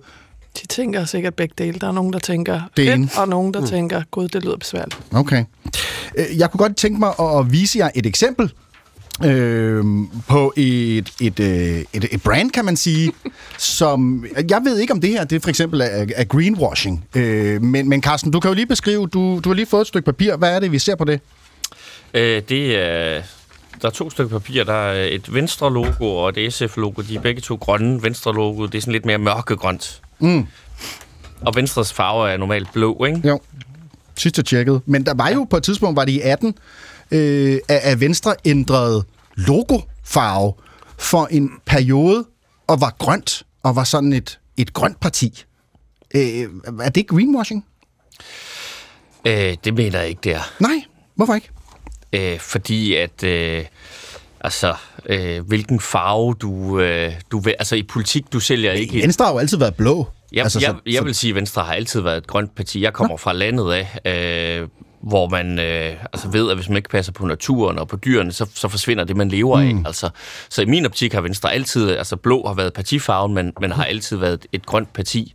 Øh, men når man gør det, øh, og når SF gør det, og Venstre gør det, så er det for at signalere, at, at man vil gerne øh, være grøn, man er optaget af, af det grønne, og det er jo politisk kommunikation, ligesom at, og det er der et særligt sæt regler omkring, jeg tror jo, at sagtens vælgerne kan gennemskue det, og så er der, når du sælger et produkt, og jeg synes ikke helt, man kan sammenligne de to ting. Så det er ikke green. Det synes jeg andre heller ikke, at Venstre ændrer logo til, til grønt. Nå, men Og- hvorfor anklager du ikke SF for, at deres logo er der rødt? Jeg er slet ikke nået til SF Nå, endnu. okay. Altså, normalt er de jo rødt, og jeg synes bare, at SF har gjort det virkelig klogt. De gør bare begge dele, mm. øh, og har været ekstremt konsekvente med både at bruge rød og grøn, øh, og blande de der ting. Selvfølgelig sender det et signal. Øh, det er jo det, der er hele ideen. Men altså, politik handler om at sende signaler. Det er mm. ligesom det, politik er. Øh, Så det må være indbygget i det, at det er okay. Jeg tror faktisk aldrig, at radikale har ændret øh, til grøn. Der er nogen, der er meget, står meget fast på, øh, på farven der, men så er det puttet ind i alle mulige øh, andre øh, Men den morgen sammenhænge. i 2018, da du åbnede din avis, øh, Sofie, og, til, og, og der var sådan noget øh, Venstre ændret logo til grønt, så tænkte du, at øh, Det var da helt nu, naturligt. Nu Det har er et Venstre grønt parti. en grøn kampagne, øh, og, øh, Og der det- var jeg politiker, og så tænkte jeg, den hopper jeg ikke på Ja. øh, dengang. Men øh, men så er det vel også greenwashing? nej, Eller hvad? Nej? Ja, der er, det er jo politik. Altså, øh, og, øh, og de havde noget politik, de gerne ville ud og sælge, som de synes. De synes inde i deres helt overbeviste øh, selv om, at det her er grøn politik. Det vil Kan man gerne ikke greenwashe i politik, Willy? Åh, de ved ikke. Øh, øh, det, er jo klart, at partierne står forskellige steder Ja. i den her dagsorden. Det, Ja. er, det er to folketingsvalg siden, at øh, en tidligere partileder talte om klimatosser. Underforstået, at den her dagsorden var fuldstændig øh, åndssvag. Det er jo det, hun siger med mm. det, ikke? Øh, så øh, der, der, altså, det er klart, at der er partier, der har en længere tradition for at være optaget af den grønne dagsorden end andre. Sådan er det jo bare. Men det er jo ikke noget nyt, det der med, at det skal tjekkes. Øh, Vi har et klimaråd i Danmark, der øh, vurderer forslag og så videre i forhold til... Vi har en vedtagelse i Folketinget om, at alle forslag skal, vedtage, skal vurderes øh, klimamæssigt. EU har et klimaråd, der mm. vurderer, det er jo dem, der for nylig var ude med at sige, at dansk landbrug skulle have mere fart på omstillingen øh, for at leve op til de krav, øh, der er EU's krav. Så vi har allerede i dag en mm. hel masse fora, øh, der passer, holder godt øje med, om man lever op til de krav, øh, der er stillet. Og det er jo rigtig fint, det er rigtig positivt, fordi det ved jeg ikke. Alle tvivlere er vel efter den her sommers begivenhed overbevist om, at det vi står med med klima og miljø og natur, det er alvor i en mm. grad, vi aldrig har set før. Man kunne sige, øh, at en af de ting, der, der var med til at spænde ben for, øh, for, for Ellemann, øh, som for, formand for Venstre, det var jo forholdet til, mm. til landbruget, og, og derigennem også klima- og miljø, øh, dagsorden, øh, Carsten. Øh, I, I din tid, som en del af Venstres top, Øh, Venstre er et, et grønt parti, hører vi. Der må have været mange møder, så det må du lige fortælle mig om, hvor dig og Lars og, og Pind og, og I har siddet og sagt, vi skal have den grønne, grønne dagsorden mere, mere på banen. Altså man kan sige, det var i hvert fald, nu jeg kan ikke huske det i, uh, i 18, uh, men, men det har været en politisk prioritet, at Venstre gerne vil udvikle mere uh, grøn politik. Det var Tommy Ahlers, der sådan rigtig mm. flyttede Venstres folketingsgruppe. Også på at sige, at, at det, her har vi været gammeldags, vi har ikke været øh, moderne nok. Vi har ikke, øh, vi har ikke forstået øh, hvad hedder det, det ansvar, øh, som, øh, som, øh, som vi skal tage, og vi har heller ikke set de muligheder, der ligger i det. Øh, og det var Venstre øh, for langsomt til at indse. Så tror jeg, at man laver den her kampagne for at vise, øh, at vi vil faktisk godt commit os til det her. Derfor skal man jo glæde sig. Altså når et politisk parti farver sit logo grønt, så skal man som vælger Kan glæde du huske, sig, hvad det var for nogle grønne, glæde sig over grønne det, fordi det er udtryk I for, havde der i at, at 18? man gerne... Hvad siger du? Hvad for nogle grønne initiativer var det der i 18? Kan du huske det? Øh, nej, det kan Nej. jeg ikke. Jeg sad i, i 2018 øh, begravet over i Skatteministeriet. Ja, det er Øh, en havde, god- en god undskyldning. fo- fo- fokus på det. Altid bruge. Øh, men øh, nej, det, det kan jeg ikke. Men, men øh, der har jo været, altså skovrejsning har været et, øh, en- en, en venstrepolitik i, øh, i mange år. Der har også været hele den der diskussion om at udtage lavbrunsjord. Ja. Øh, øh, og sikkert også en, øh, en række andre ting. I hvert fald kan man sige, det er det er en ny øh, lov, den kommer ned fra, fra EU, øh, Sofie, mm. og det her, det er vel et eksempel på, det er det, EU skal kunne. Det er også det, EU skal kunne. De skal helt klart kunne, øh, kunne skubbe den her dagsorden øh, fremad. Og det er også bare derfor, jeg synes, at det er anderledes end et logo, fordi det her er jo, det skal kunne holdes op imod nogle konkrete kriterier. Mhm. Mm. Flytter det noget fremad? Gør det, Det er også noget? derfor, at logoet jo er greenwashing, fordi det ikke følges op af handling, men ja, bare er men det er jo bare et logo. symbol. Det er jo ikke, der er ikke noget juridisk i det her. Mm. Det er et politisk parti. Så kan du holde deres politik op imod. Når det klimamålet, hvis de selv synes, at de øh, gerne vil leve op til 70% målsætning, så må man også holde deres politik op imod det. Som nogen lige har gjort med... Øh, med øh, Inger Støjbergs parti, ikke? Øh, holde politikken op Mm. imod. Når de siger, at de vil leve op til 70 procent, har de så egentlig politik, der når derhen. Det synes jeg er fair nok. Det kan man vel begynde at tale om, at det passer det ind i en greenwashing-model, øh, sådan politisk. Men det rigtig sjove, synes jeg nu, det er jo der, hvor det rigtig flytter. Altså, kan man med regulering og eller incitamenter, øh, politik, øh, skatteincitamenter, Mhm. mm. erhvervspolitik, flytte nogle af de her dagsordner fremad hurtigt, fordi det er det, vi er optaget af. Jeg bruger lidt af min fritid i et pensionsselskab øh, i øjeblikket i, så, i bestyrelsen. Og det er jo kæmpe stor, øh, summer, der investeres, fordi det er nogle af de helt, helt, helt store pengetanke. Og der er en meget bevidst bevægelse væk fra sorte investeringer, men, mm. men ekspederer simpelthen virksomheder ud, der ikke lever op til prisaftalerne øh, om at opføre sig klimaordentligt. Nogle af de store olieselskaber, men også en række andre selskaber. Og så flytter det jo for alvor noget. Det er virkelig spændende. Når forudsætningen for, at man kan få investeringer som virksomhed, det er, at man klimamæssigt lever op til de krav, som investorerne stiller. I hvert fald, hvis man som forbruger vælger den pensionskasse, eller vælger den løsning inden, fordi pension, så har de så også forskellige, og der kan man, i hvert fald har jeg oplevet flere gange, vælge en grøn model, hvis man er øh, til den, og ikke vil have ens penge bliver investeret ja, i olie eller, mere eller lignende. Sofie, faktisk så lærer vi jo dig at kende første gang sådan, i forbindelse med øh, et Europaparlamentsvalg mm. øh, tilbage i øh, 2009, og der er du også på besøg i fjernsynet sammen med øh, Kim Bilsø, hvis mine ører øh, ellers øh, ja, lytter sandt. Hvordan skal EU, om ikke opnå kærlighed i befolkningen, så almindelig folkelig accept? Hvad skal der til for, at det sker, Sofie Carsten Nielsen? Jamen, det skal selvfølgelig blive en større del af Folketingets hverdag og arbejde. Det fylder jo allerede rigtig meget i det arbejde, folketingspolitikerne laver. Vi taler bare nok ikke nok om det. Øh, Margrethe har i dag været til Folketingets afslutningsdebat og netop talt om behovet for at få EU ind i hverdagen, for EU tager i Europaparlamentet tager vi en hel masse beslutninger, som har indflydelse på folks hverdag. Det skal mere frem, og det skal vi være bedre til som europaparlamentarikere. Vi skal også have folketingspolitikerne med. Det er Margrethe Vestager, som du øh, refererer til der. Hvor meget fylder EU egentlig i en sådan almindelig folketingspolitikers arbejde? Stadig alt for lidt, Ja. øh, men øh, egentlig ikke i meget af det, de sidder og øh, lovgiver om og implementerer. Der kommer rigtig meget af det derfra, men i det, de optræder med og øh, taler om, er i medierne med, der fylder det meget lidt. Jeg vil sige, øh, nu sad jeg jo 12 år i Folketinget og fik faktisk øh, lavet om på nogle ting. Nu har man uge, eller ikke ugenlige, men øh, halvårlige debatter i Finansudvalget også om øh, EU's budget. Mm.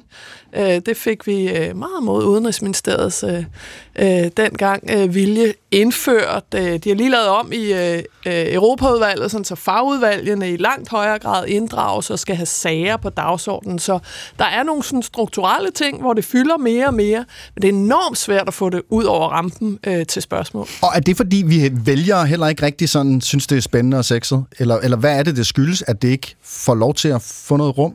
Carsten, hvad tænker du? Altså, jeg, jeg har jo skrevet en bog, øh, lad, lad det gå langsomt, ja. øh, hvor jeg sådan angriber nogle strukturelle ting i politik, og, og jeg tror, at politikerne på Christiansborg, de ved godt, at 80% af lovgivningen kommer fra Bruxelles af.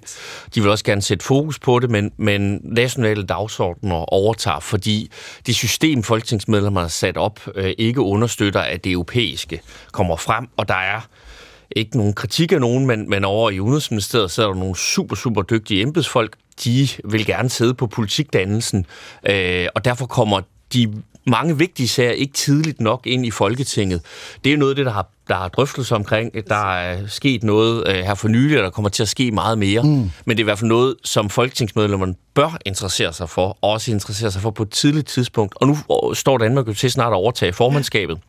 Skal vi lige have Ungarn igennem? Ja, nu må vi se, om der er et EU efter det. Så der er en unik mulighed for virkelig øh, at også få gjort EU øh, lidt mere øh, folkeligt. Ja. Jeg var udenrigsminister sidst, vi havde formandskabet i det første halvår af 2012, og det er jo en fantastisk mulighed, fordi Danmark er god til at være formandsland, fordi vi har ikke nogen sådan små sager, vi skal have igen. Vi er optaget af det store europæiske øh, samarbejde for det til at fungere. Og så har jeg siddet i øh, Folketingets Europaudvalg øh, i mange år i starten, og det er som et slidsomt arbejde, fordi mm. der er afsindelig meget læsestof i det. Og det er jo rigtigt, det Carsten siger, at 80 procent af det, som vi implementerer i dansk lovgivning, det stammer, det har sin oprindelse i, i EU. Det er helt vildt meget. Øh, og jeg ved ikke, hvordan man løser det problem, at det er svært at gøre EU-stof interessant. Nej. Øh, øh, men jeg synes måske, der er en svag tendens alligevel til, at der er lidt større interesse for EU-sager, end der har været. Vi så i øvrigt også ved det sidste valg til EU, mm. at vi havde den højeste stemmedeltagelse, mm. vi nogensinde har haft. Så jeg tror, når man kigger på de store udfordringer, vi står med klima, miljø, krig i Europa, ja. at så er der en forståelse for, at det kan vi ikke løse nationalt. Det er vi nødt til at gøre sammen. En, en af tingene kan jo handle om identitet. Øh, Malene Vind, øh, som I sikkert kender, øh, hun er professor på Københavns Universitet. Hun var i øh, udsyn i, i denne her uge, Øhm, og hun er jo selv sådan en super-europæer, øh, ligesom vi også har repræsenteret, ved at sige, her i studiet. Og hun sagde øh, sådan her. Jeg synes, det er vigtigt at sige, at det der med super-europæer, man bliver nogle gange lidt træt af at høre på det, fordi vi siger jo aldrig, at du er super-dansker. Nej. Vel? Mm. Det er som om, man gerne vil putte folk i kasser, som jeg aldrig nogensinde har forstået, nemlig det der med, at man enten kan have en loyalitet nationalt og elske sit fædreland, eller man kan øh, øh, øh, man er super europæer, og så er det kun Europa. Altså, vi er jo også jyder og danskere og Bornholmer og danskere og, og så videre. Øh, altså for ingen europæer er det jo sådan, at man ikke også har sit eget fædreland i hjertet et eller andet sted. Øh, så det er en underlig måde at sætte de ting op imod hinanden. Du er i hvert fald, øh, Sofie, super europæer. Det tør jeg godt øh, sige. Det billede, vi lige har delt rundt her i studiet, er fundet på, det er stadig på de radikale hjemmeside. Og, og hvad, hvad ser vi på billedet? Ser mig stå med en, øh, jeg tror det er sådan en gennemsigtig øh, rode, med, hvor ligesom EU-stjerner i rundkreds mm. er afbildet, og mit hoved er inde i midten af stjerner. Men det er rigtigt, jeg er super europæer, og så hvis vi skal tage Marlenes, øh, jeg er også super dansker, for hun mm. har jo ret. Øh, altså, jeg er jo super europæer, fordi jeg synes, det er så vigtigt for Danmark, øh, og at vi er med der. Jeg kan huske det, da jeg stillede op i 2009, det der Kim Bilsø, der skulle vi svare på sådan noget. Er du dansker? Ja. Er du europæer? Ja. Øh, ja, altså kan man svare andet end ja, ja. til det? Og det var sådan en, en uh, der, fordi det var jo så meningen, at så skulle Morten Messerschmidt sige, nej, han var ikke europæer. Men altså, basically grundlæggende, altså det er han, for han bor i Danmark. Mm. Uh, så det er sprogligt forkert, altså. Præcis. Uh, men det viser bare noget om, hvordan uh, debatten er sat op uh, mm. der. Dengang, jeg synes, som Willy siger, det har ændret sig en hel del. Altså krigen i øh, angreb mod Ukraine har gjort, øh, og måske også Brexit, øh, en massiv øh, forskel. Men vi taler jo stadig ikke om, hvordan det er fuldstændig integreret i vores hverdag. Der kommer et øh, valg øh, til Europaparlamentet i starten af juni, og der kommer vi til at tale masser om det inden da. Øh, det var den øh, første time af Svingdøren. Det er ikke slut endnu. Vi er endelig hængende her på øh, P1, fordi at, øh, vi skal tale om zombiejord nærmest i, på Randersegnen, som jo langsomt bevæger sig mod en, øh, lille bitte øh, landsby. Og er der spørgsmål og kommentarer, så er de også velkomne. Du kan skrive øh, på øh, 1212 P1 Mellemrum, og så din øh, besked. Nu er det tid til Radiovisen.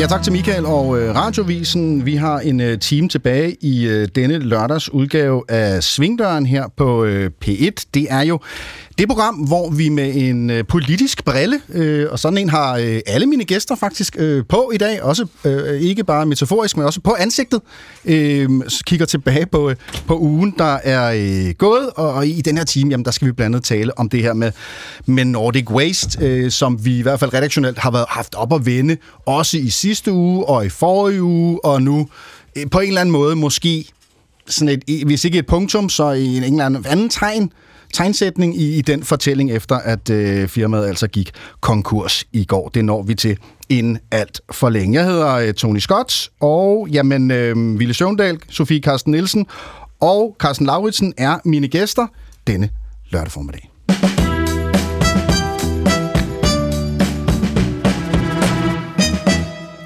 Og forhåbentlig også øh, nogle ører, øh, der øh, lytter øh, og, og hænger sig i en eller anden detalje, eller er nysgerrige på et eller andet, Naja, og skriver ind til os. Ja, altså øh, vi snakkede lidt i første time om, at øh, priserne på kollektiv trafik stiger lige om lidt, øh, og det foranledede øh, Pernille Sørensen til at skrive ind til os. Hun skriver tak for at drøfte kollektiv trafik og betydningen af prisstigninger. Vil I eventuelt fortælle, hvor meget I ofte og hvor ofte I selv bruger offentlig transport? Det er jo altid lidt spændende øh, med jer, der sidder inde på borgen. Har I været typerne, der har taget øh, cyklen på arbejde, eller offentlig transport, eller bruger I bil? Altså nu, øh, jeg er super nordjyde. Øh, øh, nej, det var jo det, vi snakkede om øh, i, i sidste time. Øh, nu er jeg københavner og bor i København. Øh, og jeg har øh, taget, købt sådan et alle zone kort til, øh, til kollektiv trafik, øh, fordi jeg bor tæt på metroen. Og det er bare fantastisk. Altså, øh, så, øh, så det er mest metroen, jeg, jeg tager, ellers så, så går jeg. Og, øh, og når vejret så ikke er, som det er i dag, så hopper jeg også på cyklen. Ja. Hvad med jer? Det samme. Øh, her i København er det altid S-tog eller, eller, eller metro eller gå. Øh, jeg, jeg overgår ikke at have en bil i København. Øh, det er for dyrt og for besværligt. Øh, hvorimod, når jeg er rundt i Jylland til møder, øh, hvis jeg skal til et møde i Øllegod eller en øvelse, så er jeg jo nødt til at have en bil, fordi ellers kan jeg ikke nå det, i hvert fald ikke i en, i, i en, i en valgkamp. Så er Turen der, her til København, det er altid med tog. Jeg synes, det er så fedt at sætte sig to timer i tog og lade se verden rulle forbi. der er også øh, nogle spørgsmål ind sådan, til, til lidt sladder, blandt andet et til dig, øh, Sofie Carsten Nielsen. Øh, der er en, der skriver her, jeg har igennem længere tid funderet over, hvad Margrethe Vestager skal lave, hvis hun ikke formår at blive på kommissærposten. Tør den danske regering at fristille Vestager i Bruxelles? Er det sandsynligt, at hun kunne finde på et comeback i dansk politik? Kunne man forestille sig hende som ny radikal formand og en seriøs udfordrer til statsministerposten i en midterregering? Øhm, det er Anders Bak Sørensen, der skriver det. Nu er det jo lidt spekulyse, men jeg tænker, Sofie Carsten Nielsen, du må være den i studiet, der kender hende bedst. Kunne du forestille dig, øh, Margrethe Vestager at returnere til, til dansk politik? Nej, for det tror jeg ikke, hun orker, og det kan jeg godt forstå. Nå, okay, wow. Og, hvor, og hvorfor? Altså, er det meget værre at være på, på danske poster, end at være på europæiske poster? Hun har det da simpelthen så godt, og hun gør også et fantastisk øh, stykke arbejde. Hun knokler øh, helt ekstremt hårdt på den kommissærpost, øh, og den kunne hun godt tænke sig at blive på. Øh, det sagde hun øh, selv, og det synes jeg egentlig, at der blev, var meget spekulation om, hvorfor sagde hun det. Men når det er sådan, hun har det, hvorfor skulle hun så ikke sige det, helt ærligt? Øh, og så må regeringen jo finde ud af, hvem de så øh, vil sætte i stedet for, de får aldrig en, der får lige så meget indflydelse, hvis ikke de lader hende sidde. Det er bare det ærlige svar, det er det helt ærligt. Øh, men det er jo politik, øh, men øh, øh altså, der er mange spekulationer om det der, øh, men det, øh, er, nej, det tror jeg ikke på. Der er også øh, et spørgsmål øh, til en historie, der er blevet dækket her i P1 Morgen her til morges. Øh, en udtalelse fra Lars Ågaard, vores klimaminister, om, at vi var tættere på at nå- 2025-målene, end vi egentlig er. Øh, på trods af, at der er forskere, der har været oppe og råbe op om det, øh, også inden at han gik ud med den her udmelding. Øh, lytteren skriver, et nysgerrigt spørgsmål for en ledet af Lars Ågaards udtalelser og dagens afsløring af forudgående advarsler fra Aarhus Universitet. Hvad er det, der får en minister til at komme med udtalelser mod bedre vidne? Jeg forestiller mig på ingen måde, at ministeren er dum, men måske under et stort pres. Men hvor kommer presset fra? Lobbyister fra Mette Frederiksen? Fra et indre drive for at se godt ud til næste valg, eller hvad? Hvad er jeres politiske erfaring med de her ting? Altså, hvor er det bare reelt, at man laver fejl i politik nogle gange, eller ja, du markerer, den, Willy? den store ømme politiske tog for den her regering, Mm. det er jo landbruget. Øh, Fordi hvis man ikke foretager sig noget i forhold til landbrugets CO2-udledning, så vil landbruget i 2030 stå for halvdelen af al CO2-udledningen i Danmark. Og tro mig, uanset hvilken regering vi får, så er der aldrig nogensinde nogen regering, der vil finde sig i det, efter man er pålagt erhvervsliv og private byrder trafikken for at få tingene til at lykkes. Så, Øh, Så det er en bunden opgave. Og der er det klart, der er det givetvis forskellige opfattelser i den nuværende regering om en CO2-afgift. Det er jo ikke nogen hemmelighed. så hører jeg dig insinuere, at det måske er er lobbyister, der har været inde og lægge, lægge pres på ham her. Nej, det ved jeg ikke. Øh, Jeg tror bare, han har været lidt for frejdig øh, og tolket nogle øh, målinger på en måde, hvor forskerne siger, nej, det kan I ikke. I har stadig en opgave for jer. Carsten Lauritsen, som den, øh, den fra landet, hvad, hvad tænker du så om den her sag? Jamen, ja, altså, det er jo et opdateret beregningsgrundlag, og, og politisk skal man måske overveje en gang imellem at forklare mere om det spænd i de vurderinger, der ligger. Fordi politikere har man sådan en tendens til at sige, at vi vil hjælpe folkeskolen, så giver vi præcis det her millionbeløb, og så har vi løst problemet. Det, det er jo altid en vurdering. Man hæver skatten, så vurderer man, hvor meget der kommer ind. Og i forhold til nå 2025-målet, så ligger der jo nogle vurderinger af, hvor meget CO2 reducerer man. Og det er jo en af de øh, beregninger, der er blevet opdateret, og alle de beregninger kan man udfordre. Øh, så, så når det ligesom, hvad kan man sige, bliver problematiseret, jeg hørte det godt i morges i, i, i P1, så, så er det jo fordi, at nogen siger, men altså, har man ikke en politisk interesse i det? Jeg tror på, at mm, det handler om, at man har fået et opdateret beregningsgrundlag. Så ville det måske have været mere troværdigt, hvis det var en klimarådet eller en myndighed, der gik ud med det, end, end en politiker. Hvorfor de har valgt, det skulle være Lars Ågaard, det må være en regeringsbeslutning. Jeg synes, I er meget tilgivende over for vores Christiansborg-politikere i dag. Mm. Altså, I, I undskylder dem meget. Er der noget, som, som vi ikke forstår os, der er ude for borgen, øh, som simpelthen gør, at I har mere sympati med de folkevalgte, når de engang imellem begår en fejl? Jeg tænker da, at det er meget naturligt at være magtkritisk. Ja, men jeg tror, at Carsten var klar jo det faktuelle her, og det er jo det, øh, der gør, øh, synes jeg, at regeringen kommer til at fremstå, eller er, helt ekstremt defensiv, fordi det er jo bare ikke dem, der kan med troværdighed. Det kan de ikke, øh, og det tror måske Lars Ågaard, at han kan med troværdighed sige, sådan her er det nu. Nej, fordi altså opfattelsen er, at det går ikke hurtigt nok, og I handler ikke på det. og det synes jeg også. og, og derfor er det helt rigtigt, altså det er jo opdaterede tal, fordi at landbruget har udledt de der, nu de der lavbundsjord tørre, øh, og det, det derfor så øh, er der ikke mere CO2 i dem, og det er sådan set ikke nogen specielt god historie. Det betyder, at der bare er, øh, det er allerede sket, øh, og vi har virkelig meget at gøre foran os. Og det er jo så ikke det, han vælger at sige. Og det er jo bare, det er jo lidt dumt og meget defensivt. Det virker sådan øh, vredt Husk også, at, øh, at I kan skrive ind til os med alle jeres kritiske spørgsmål. I kan bare skrive ind på P1 Mellemrum, eller på 1212 og skrive P1 Mellemrum, og så jeres besked. Inden at vi går i gang med det første emne i den her øh, team, så jeg godt tænke mig sådan en lille øh, test af, hvor godt I egentlig kender hinanden. I har jo øh, krydset klinger på borgen, og og sikkert lavet aftaler og mødt hinanden til frokost, og det gør I jo så fortsat nogle af jer, øh, Sofie og, og Karsten. Vilje er da også velkommen. Vilje er også velkommen til frokost. tak for det. Ja, en god frokost. lukkes ud. Og du også, den kom ikke. Okay, godt. Jamen, så tager vi øh, første spørgsmål her. Du må også ja, du må nå, også nå, det var i lang tid om. Ja, ja, ja. Men okay. Jamen tak. Ja, tak. Jeg føler mig meget velkommen. Æ, Sofie Carsten Nielsen har engang skammet sig over at have kopieret en nøgle. Det måtte hun nemlig ikke. Hvorfor, hvorfor ville hun gerne kopiere en nøgle? Har jeg et bud på det? Hvad kunne det være, Sofie havde gjort der? Ej, har jeg fortalt det offentligt nogen Ja, det har du det faktisk.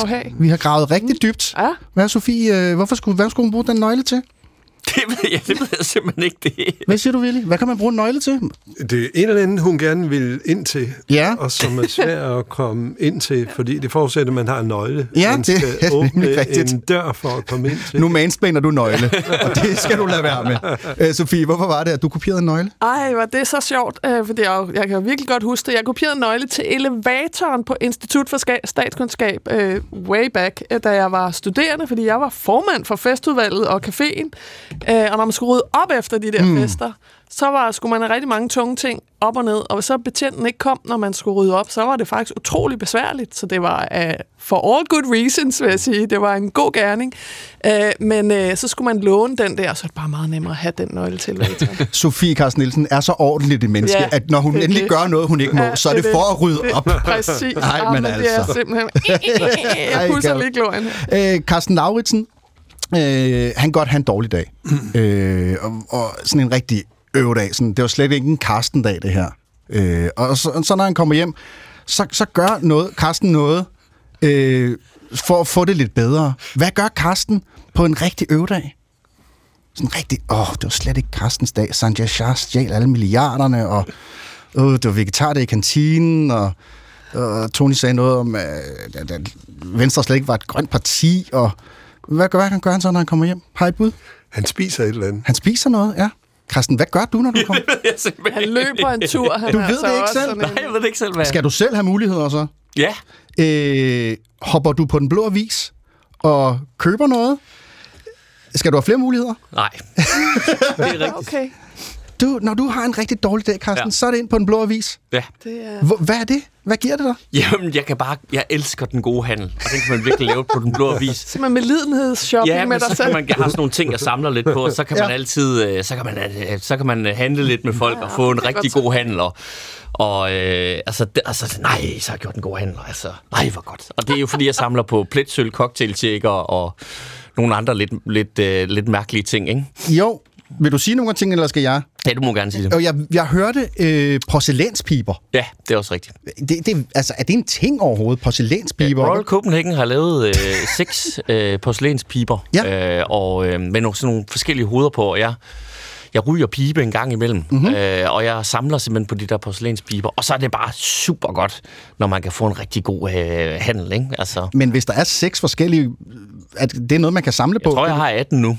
Okay, så har du Så hvis dubletter, der er eller nogen, hvad? der har noget til salg, så, øh, Så er det nu. så er det nu. Det er virkelig lækkert. Hvad står, hvad står en god porcelænspibe i nu om dagen? Jamen altså, der er jo i antikvitetsforretninger, sælger de dem til 1200, men jeg har købt den Ja, for, et folk, par, der, for et par hundrede. folk, der ikke ved, hvad de har. Ja. At de ligger inde med guld. Ja, Fantastisk. Jeg ved ikke, det ligger jo så midt imellem, fordi man skal finde de... Det er jo nok, altså piberyger, det er... Nu, hvis jeg ikke så meget fejl, har, har viljerøget pibe øh, på et tidspunkt i hvert fald. Det, det er jo et døende folkefærd, mm. ikke? Øh, vilje er forhåbentlig ikke, men altså også piberyger bliver der færre og færre af. Ja. Øh, og, og Willy, øh, et spørgsmål om dig, det handler så ikke om pibe, men om øh, dine spirende musikdrømme. Øh, du spiller jo guitar, øh, det er der sikkert mange, der, der ved, men, men har også et band. Øh, og hvad hedder Willys band, ved I det? Søvndag. Ja, Det kunne godt være noget, det kunne godt være noget hvor man, hvor man piberøg. Vil jeg sige, ikke? Er det ikke rigtigt, Willy? Jo. Hvad vil Willy kalde sit band? Har I ikke bud? Smoky. Smokey, Smokey the Smoky. Den er vist taget, tror jeg. Ja. Willy, hvad hedder bandet? Herværelset. Herreværelset, ah. lige præcis. Skal vi høre et klip? Ja. Ja, det skal vi da. Står jeg hver aften på resten, mens jeg kigger på Vesterbro. Jeg nyder det flammende neonlys, Det er dig, der synger, ikke, Willy? og fra 6 til 2. Jeg har det omtrent som de rige, Ja, herreværelset altså her, øh, Willy. Øh, nogle, nogle kammerater, øh, som spiller sammen Ja. øh, og hygger jer med det. Ja, det, vi startede på det, ja, vi gjorde det i tidernes morgen, da vi læste øh, sammen. Øh, vi havde nogle sjove musikaftener på seminariet og sådan noget, hvor vi altid spillede. Og så var der mange år, hvor, hvor jeg havde mere travlt med andre ting. Øh, så startede vi igen for 10 år siden. Efter jeg blevet syg også. Jeg, skulle, jeg fik en blodprop i hjertet der for Ja. ja. 10 år siden, så jeg skulle sådan lige genopfinde, hvad jeg skulle. Øh, og så startede vi med at spille igen, og er rundt og spille rigtig meget. Øh, meget i kirker. Det er en fremragende scene at synge og spille i, fordi der er sådan en fantastisk akustik. Så øh, Det giver lidt til, vo- til vokalen der. ja, det gør det. Det her det er også fra Todbjerg Godt. Mejlby Kirker, Ja, okay. den her optagelse. Øh, du kan sikkert huske øh, backstage og wow og alt det der, og måske ikke så meget af, af selve koncerten. Da vi forlod historien om nye borgerlige i sidste uge, der var Folketingsgruppen øh, nedlagt. De to medlemmer var på vej videre til nye partier. Alt imens der var opstand i baglandet, hvor mange mente, at det slet ikke var Pernille Vermund, der skulle bestemme, om det parti skulle i gavn eller ej. Partiets skæbne skal jo så diskuteres i dag på Skævingen Kro, hvor partimedlemmer og lokalformænd og andre nysgerrige sjæle øh, snakker om, hvad skal der egentlig ske, og det gør de over øh, stegt flæsk, inden at der kommer de her sådan, øh, to afstemninger øh, til nogle ekstraordinære generalforsamlinger, som så skal, skal bestemme, jamen altså, skal partiet øh, sådan fuldstændig opløses. Ikke? Et skæbnemøde, kan man sige, det er det, der finder sted i, i dag. Hvad har I været til af skæbnemøder? Nogle stykker. Stykke, jamen, Vil jeg Sofie, gerne, øh, vil du, øh, har du et, du, du, hvad er det første, der lige falder dig ind, Sofie? Jamen, da jeg blev formand, øh, havde vi da et lidt af et øh, skæbnemøde i Fortæl. øh, Radikal Venstre. Det tror jeg ikke, jeg behøver at fortælle så meget om igen. Nej. Men, øh, Minder os om det? Ja, øh, egentlig har jeg ikke specielt meget lyst, men okay. Okay. nu gør jeg det jo. Altså, det var jo det her øh, møde i en radikal gruppe, øh, hvor Morten Østergaard gik af, Mm-hmm. øh, og, øh, og jeg blev øh, formand øh, hele den her øh, sag om, øh, hvordan han havde øh, fortalt gruppen om, øh, hvad han havde bedrevet. Mm. Og, og, og hvad, er det, hvad er det, ja, me too, ja. Hvad er det, for en, for, hvad er det for en fornemmelse i kroppen, man går ind til sådan et møde med? I har jo masser, I går til møder hele tiden, politikere, så der ja. må være den der Ja, altså, det blev det jo først undervejs, fordi jeg gik jo ikke ind til det med nogen som helst anelse om, at jeg skulle komme ud som øh, formand. Så på den måde var det jo voldsomt, ikke? Ja. Ja, Det havde du slet ikke forestillet dig. Nej, overhovedet ikke. Hvem Øh, tænkte, du skulle være formand? Jamen, vi, det var ikke et møde om formandsposten. Øh, det var bare et møde, der udviklede sig til det, øh, og tog 6-7 timer eller sådan noget. Ikke? Øh, så det var jo det. Det var ligesom undervejs øh, i det. Øh, så på den måde havde det jo øh, ekstremt store konsekvenser Mm. mm. for mange, men også for mig. Når man går ind til sådan et skæbnemøde, som så viser sig at- være så Mm, langt, øh, så tænker jeg, så starter man ved at få noget information, og det bliver meget en oprørt stemning, Mm. og så på et eller andet tidspunkt, så, så flader det ud, eller hvad? Ja, eller så melder... Øh, øh, der, ja, der var alle følelser øh, i spil der. Jeg tror, jeg har fortalt det detaljeret øh, mange steder, øh, så det er ikke, fordi det er hemmeligt på den måde. Men altså, der var jo både øh, først øh, hele det her øh, Morten, og der går af, og mange følelser, og, og så et kampvalg, Mm. øh, som øh, blev gennemført, og så en alvor, øh, der sådan set har været der hele tiden, men jo indfinder sig øh, for mig, og det er det, øh, derfor jeg siger, at det var et skæbnemøde, så var det jo, hvad er det nu, jeg skal øh, og bære på, og så ligesom hele den øh, runde og, øh, og skulle ud øh, derfra i en meget, meget, meget, meget svær situation for Radikal Venstre. Alle partier har haft skæbnemøder, Mhm. mm. øh, øh, Willy, øh, i, også i, over i SF.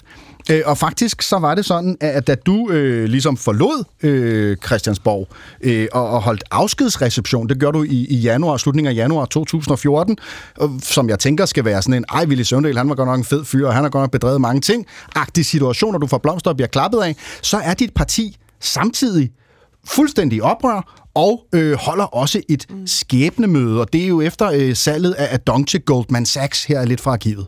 Under samrådet i Finansudvalget var det enhedslisten Jeg mener simpelthen ikke, det er okay. og Dansk Folkeparti, At der er tale om ond vilje. der lod kritikken havle ned over Bjarne Korydon for aftalen med Goldman Sachs. Men forinden havde der været hæftig debat om sagen på SF's gruppemøde. Jeg kan godt forstå, at baglandet er bekymret. Og partiets nyeste folketingsmedlem åbnede valget med en ordentlig bredside.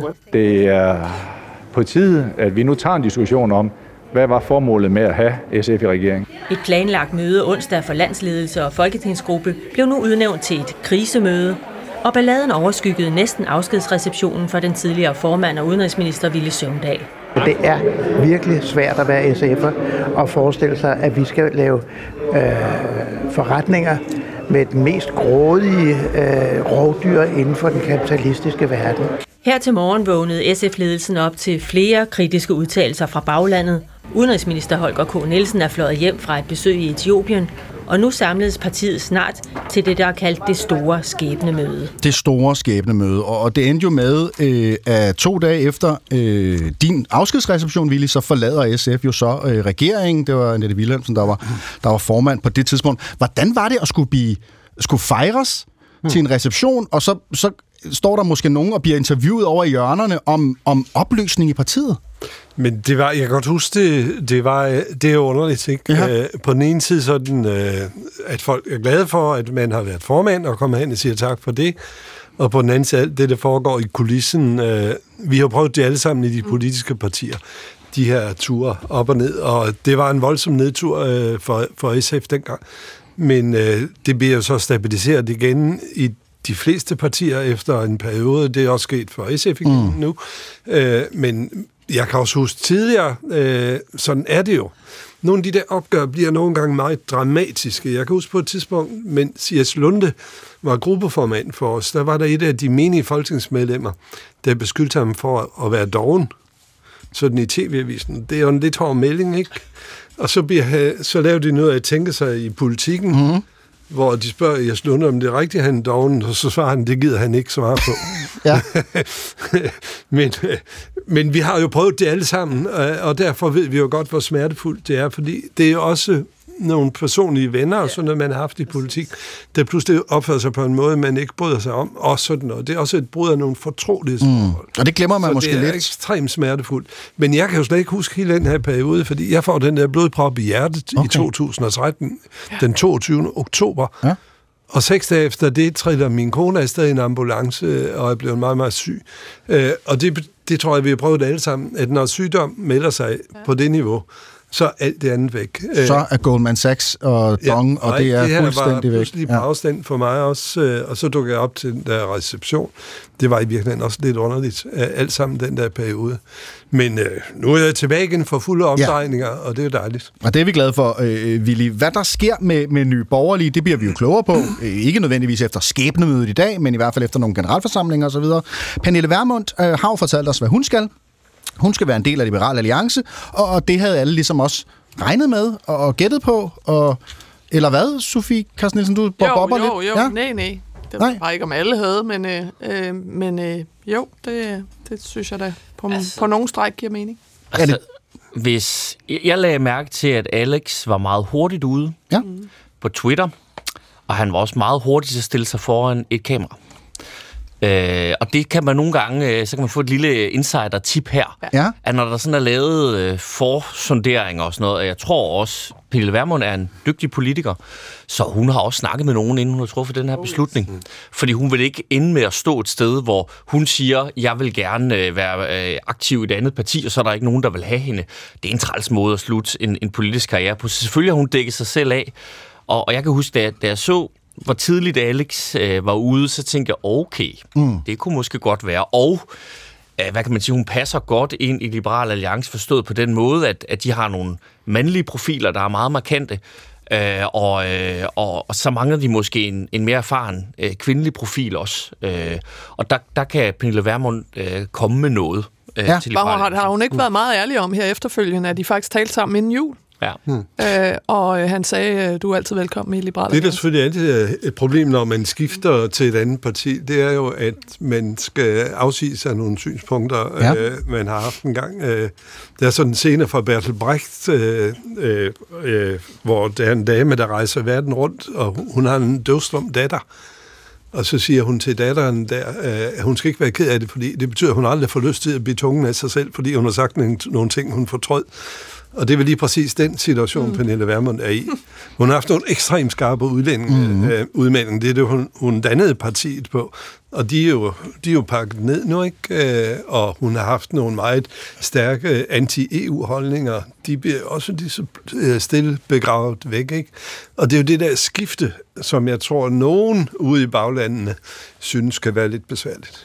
Ja, og, og vi vælgere kan jo også blive forvirret. Øh, og Pernille Vermund har også engang været opstillet for de konservative, før hun lavede sit eget parti, og nu er hun så øh, liberal. Øh, og, og der taler man jo tit om åh, politikerlede, eller åh, de vil bare, og, og så videre. Men, men hvordan ser man egentlig på Christiansborg på øh, partihopper? Det nye er jo, at vi har så mange af dem. Ja. Hvad er det? Er hun nummer 17? Øh, øh, det, det vil sige, stort set hver tiende nuværende folketingsmedlem er blevet valgt for et andet parti. Hvad er det udtryk for? Um, min personlige holdning, jeg, jeg, jeg synes, man snyder folk, øh, mm. når det når det her omfang. Øh, øh, jeg ved jo godt, at et, et folketingsmedlem ifølge grundloven kun har bundet sin samvittighed og alt det der. Men, men hvis de bliver vane i det omfang, vi ser nu, at man smutter væk fra partierne, så er man jo med til at svække både partierne, det tror jeg, man skal være forsigtig med i den her periode, men man er også med til at, at, at svække folks tillid til politisk sådan substans. Mm. Øh, og efter et indtryk af, det behøver ikke vendigvis være rigtigt, at man vil gøre alt, hvad man kan for at få lov til at fortsætte i det her. Nu er I jo tre politikere, som alle sammen har været i et parti.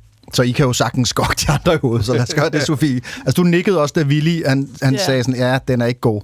Ja, altså for mig personligt, så er det nærmest umuligt at forestille mig på den måde, Mm. øh, da jeg var i politik. Øh, og, og det er rigtigt, det er jo enormt nemt at sige, og det, derfor tror jeg også, man skal lige have den der med, det er jo personligt, men personificeringen af politik, altså den der personliggørelse af, øh, eller stjernegørelse, det har været øh, lang tid undervejs, det synes jeg er, altså det, det tror jeg bare ikke er, jeg ved ikke, hvordan vi skal omgå det andet end at gøre politik langsommere, men det er ikke specielt sundt for demokratiet, fordi det bliver én person, Mm. som man så kan følge.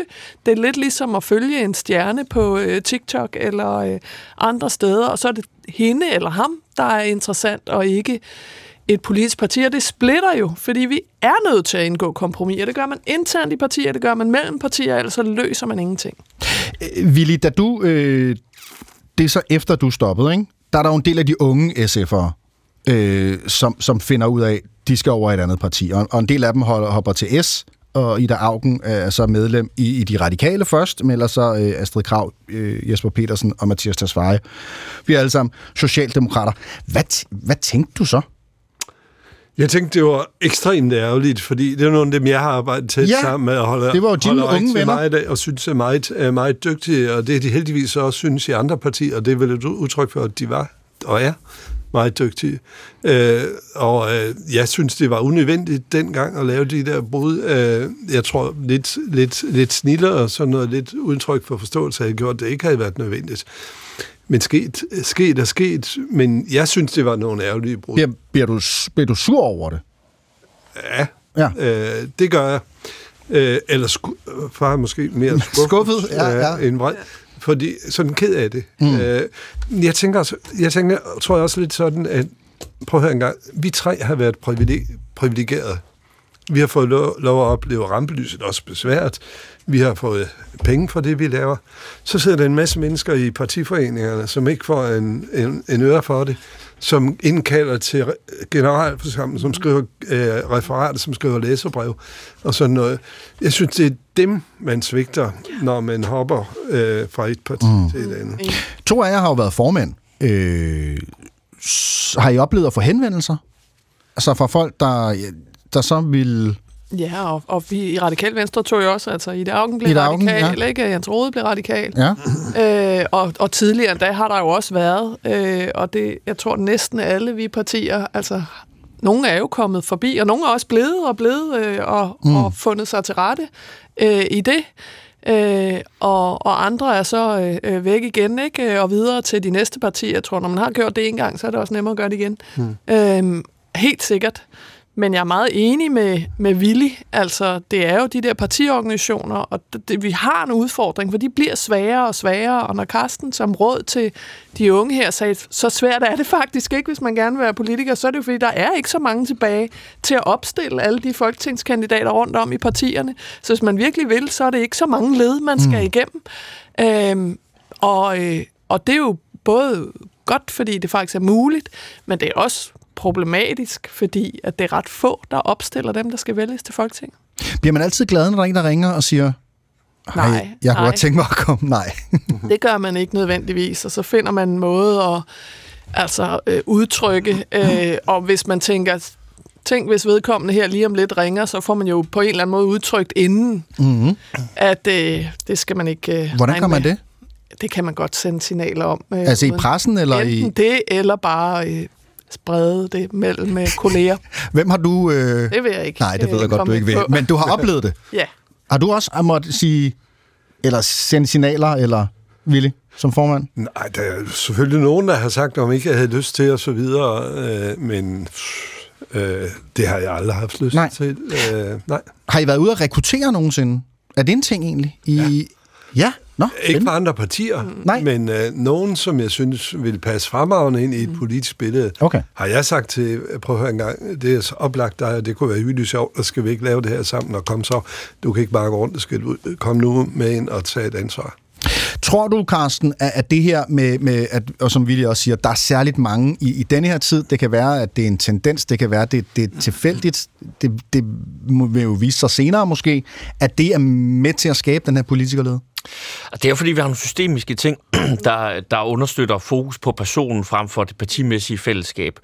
Og sådan som Folketinget har indrettet sig, øh, og jeg tror, man er i gang med at lave det om, så, så får man flere penge ved at være løsgænger. Mm. Øh, end hvis du er medlem af et parti. Jamen, det er helt... Øh, hvis, hvis man først har... Er, Så siger du jo også, at folk gør det for pengene. Nej, nej, men det, er jo- det er jo mere... Jeg, jeg synes, det skal være ikke så svært. svært at være det. Nej, okay. Altså, jeg synes, det er okay, at man er blevet klogere og sådan noget. Personligt vil jeg nok mene, at man skulle have sådan et princip, hvor man siger, jamen, så nedlægger vi mandat, mm. så skifter jeg til et parti, så stiller op igen. Ja. Øh, og, og det, øh, altså det der med at skifte midt, midt i Som valgperioden, Torini gjorde det, var helt Ja, ja. Altså, det er jo super, super fair. Øh, ja. ved at det, Karen Jespersen gjorde ja. det også fra Socialdemokratiet til, til Venstre. Der var meget fokus på den gang. Men, men, men der er ikke... Altså, der, man bliver nærmest belønnet for det. Øhm, og der er heller ikke en stor vælgermæssig øh, reaktion sådan, sådan umiddelbart øh, på det. Og så sidder man jo og tænker som politiker, man er også menneske, jamen altså, hvis det egentlig er noget, der giver mig bedre muligheder, jamen hvorfor skulle jeg så ikke, øh, skulle jeg ikke gøre det? Og det bliver et problem, fordi det destabiliserer vores, øh, vores politiske system. Nu, nye, nye borgerlige, jeg vil godt tage et vedmål om, at de øh, bliver ved med at være der som parti. Hvorfor det? Mm. Øh, fordi at øh, de modtager partistøtte næsten 5 millioner om året, så skulle de sige øh, nej til de penge. Selvfølgelig er der nogen i Nye Borgerlige, der gerne vil have de 5 millioner til at lave politisk arbejde for. Og derfor I hvert fald de næste par år, ikke? de er i hvert fald de næste par år, og derfor peger pilen jo på, at dem, der sidder og har mulighed for at regulere de her regler på Christiansborg, skulle kigge lidt på. Mm. Vil vi understøtte partimæssige øh, fællesskaber, der bygger på ideologi og værdier, eller vil vi have et system, hvor det er, det, pers- hvor det er persondyrkelsen af, af enkelte personer, at der, der er fokus på? Ja. Ja. Og det er et, et reelt politisk valg. Jeg ved godt, hvad jeg vil vælge. Øh, og de er jo så opløst på, på, i Folketinget, øh, og hvis jeg forstår det rigtigt, Ja, det er så, så skal de jo så ud og samle Og der har, underskrifterne de, der har igen. de sagt nej til, til deres... Øh, Ja. ja. Der får man også partistøtte eller gruppestøtte ind, og det har Pernille Vermund jo øh, sagt, sagt nej til, og de penge øh, går tilbage til Folketinget. Og skal de opstilles igen, så skal de også ud og samle underskrifterne en gang til. Er det ikke rigtigt forstået? Jamen, eller? mindre de, at der er en, Nej, det der fortsætter, hvis Ja, de det er, finder hvis de en fortsætter, MF'er. ja. Jamen, hvis de finder skal MF'er, en MF'er, ikke? jamen, de skal være repræsenteret i Folketinget. Sådan har jeg i hvert fald øh, hørt Ja, det. Og det må vi lige øh, tjekke op på. Nej, det kan være, du lige kan, kan, kan tjekke op på den øh, til, til næste gang, vi lige kommer forbi øh, lytterspørgsmålene. Det har været en turbulent tid. Det kan vi jo godt øh, i hvert fald blive enige om. Også for, for partiet, der har været meget palaver og råd og, og uvenskab. Øh, lad os lade være med at dvæles så meget i det. Øh, tidligere pressechef i Nye Borgerlige, Lars Kåber, han var på besøg hos Joachim B. Olsen i, i, øh, i Joachims podcast over på BT, Slottet og Sumpen. Og øh, der synes hey, han noget, jeg synes øh, var, var ret spændende. Øh, nemlig, at han, øh, da han forlod øh, partiet, har afgivet et løfte. Kommer du til at skrive en bog på et tidspunkt om øh, Nye Borgerlige? Nu er det, nu, det er Nej, da rigtig det har jeg lige nu. faktisk skrevet under på, at jeg ikke gør. Har du skrevet under på, at du ikke gør? Ja, Nå. det har jeg skrevet under på, at jeg ikke gør. Nå. Det var en del af min øh, fratrædelsesordning. Det var, at jeg skulle love, at jeg ikke ville skrive en bog. Hvorfor skulle du love det? Fordi vel, at de var nervøse for, at øh, jeg skulle komme ud med alt for mange øh, private detaljer, som ikke nogen øh, synes, at de skal have luftet i offentligheden. Ikke? Det er politik på... Hvor meget, hvor meget, giver sådan, hvor meget, hvor meget får man for ikke at skrive på? Det er livet. Ja, det ved jeg, jeg tror ikke, at alle de kan få, få lige så meget ud af det. det kommer jo an på, hvor meget man ved. Ikke? du, du, hvad, hvad, hvad, altså, nu bliver jeg jo nysgerrig, Lars. Altså, Ja, hvad, men hvad, altså, det, jeg, tror, jeg, jeg tror også, jeg er kontraktligt forpligtet til ikke at fortælle det. Ja, okay. Jeg har aldrig haft så meget lyst til at læse en bog om Nye Borgerlige, som jeg har, som jeg har lige nu. Har I nogensinde hørt om sådan en aftale før?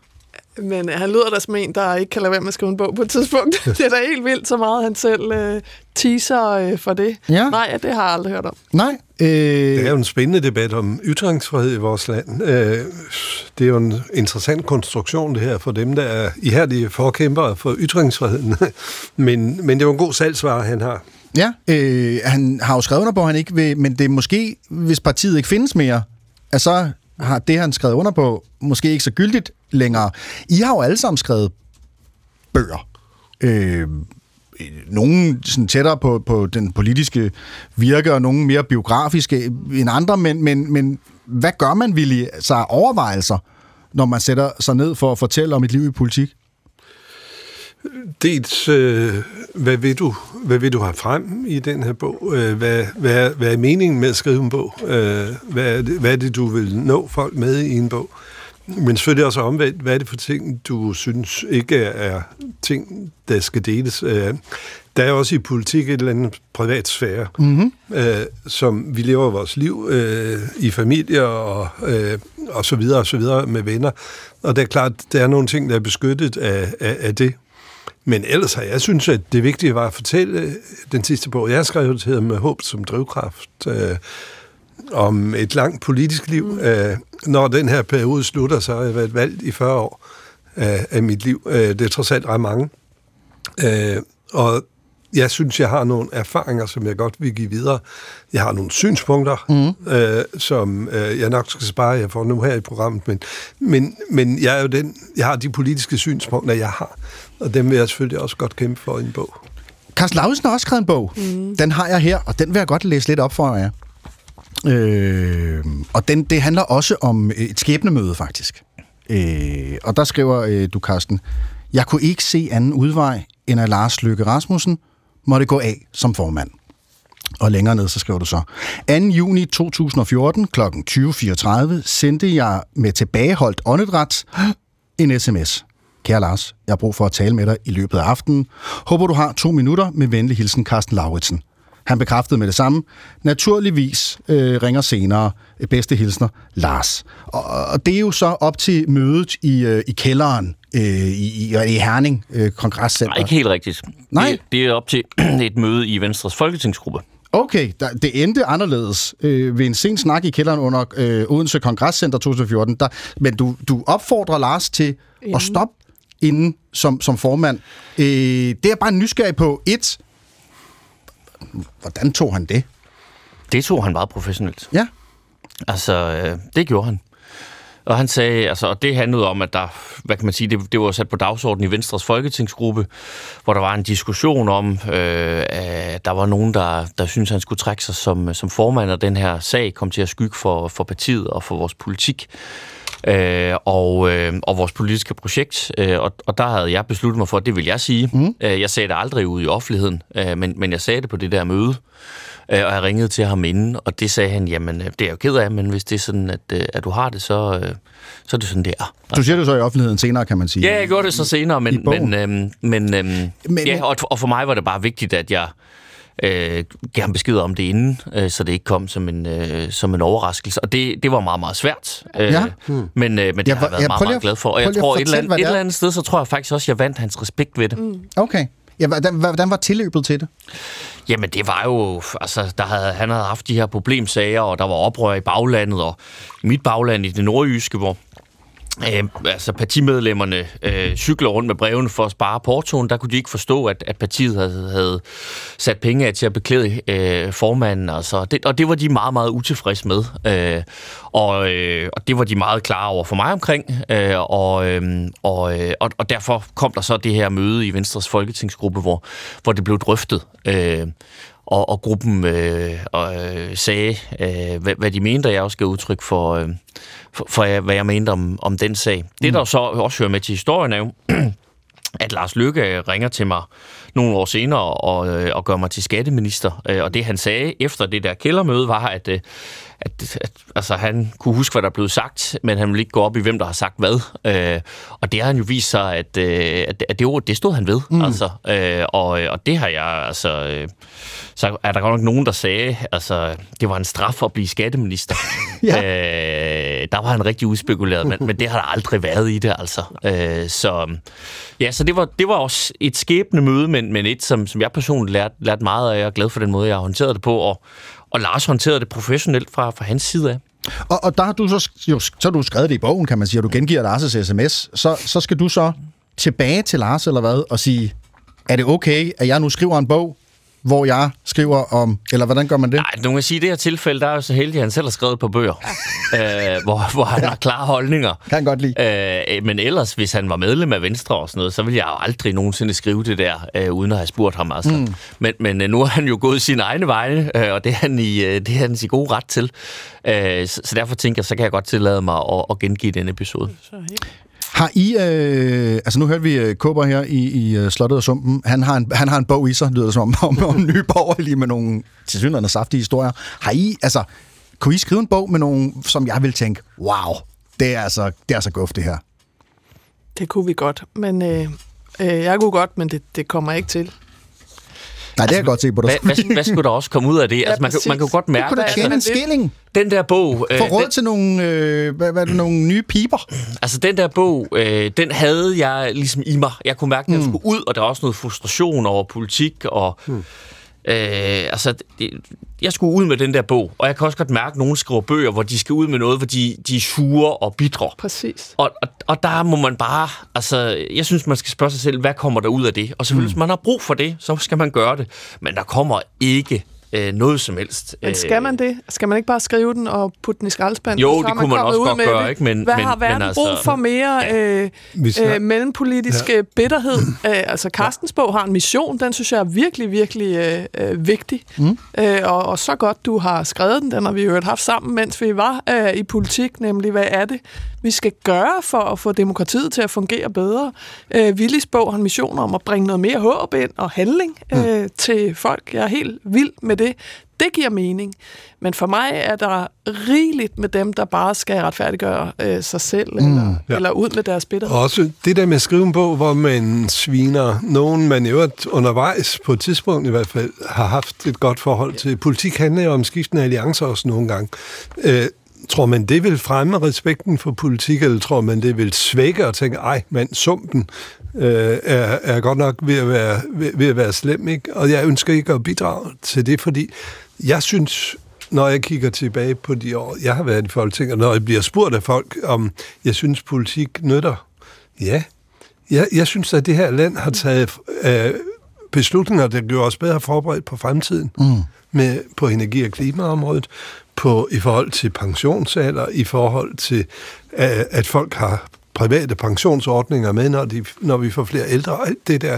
Vi har, vi har faktisk øh, lige så stille forberedt det her samfund på fremtiden. Det synes jeg egentlig fortjener lidt kado. Men der er nok mange, der gerne vil læse det. Den fik vi også lige med øh, der. Øh, vi har frygtelig meget, vi skal have snakket om, inden at klokken bliver øh, 12.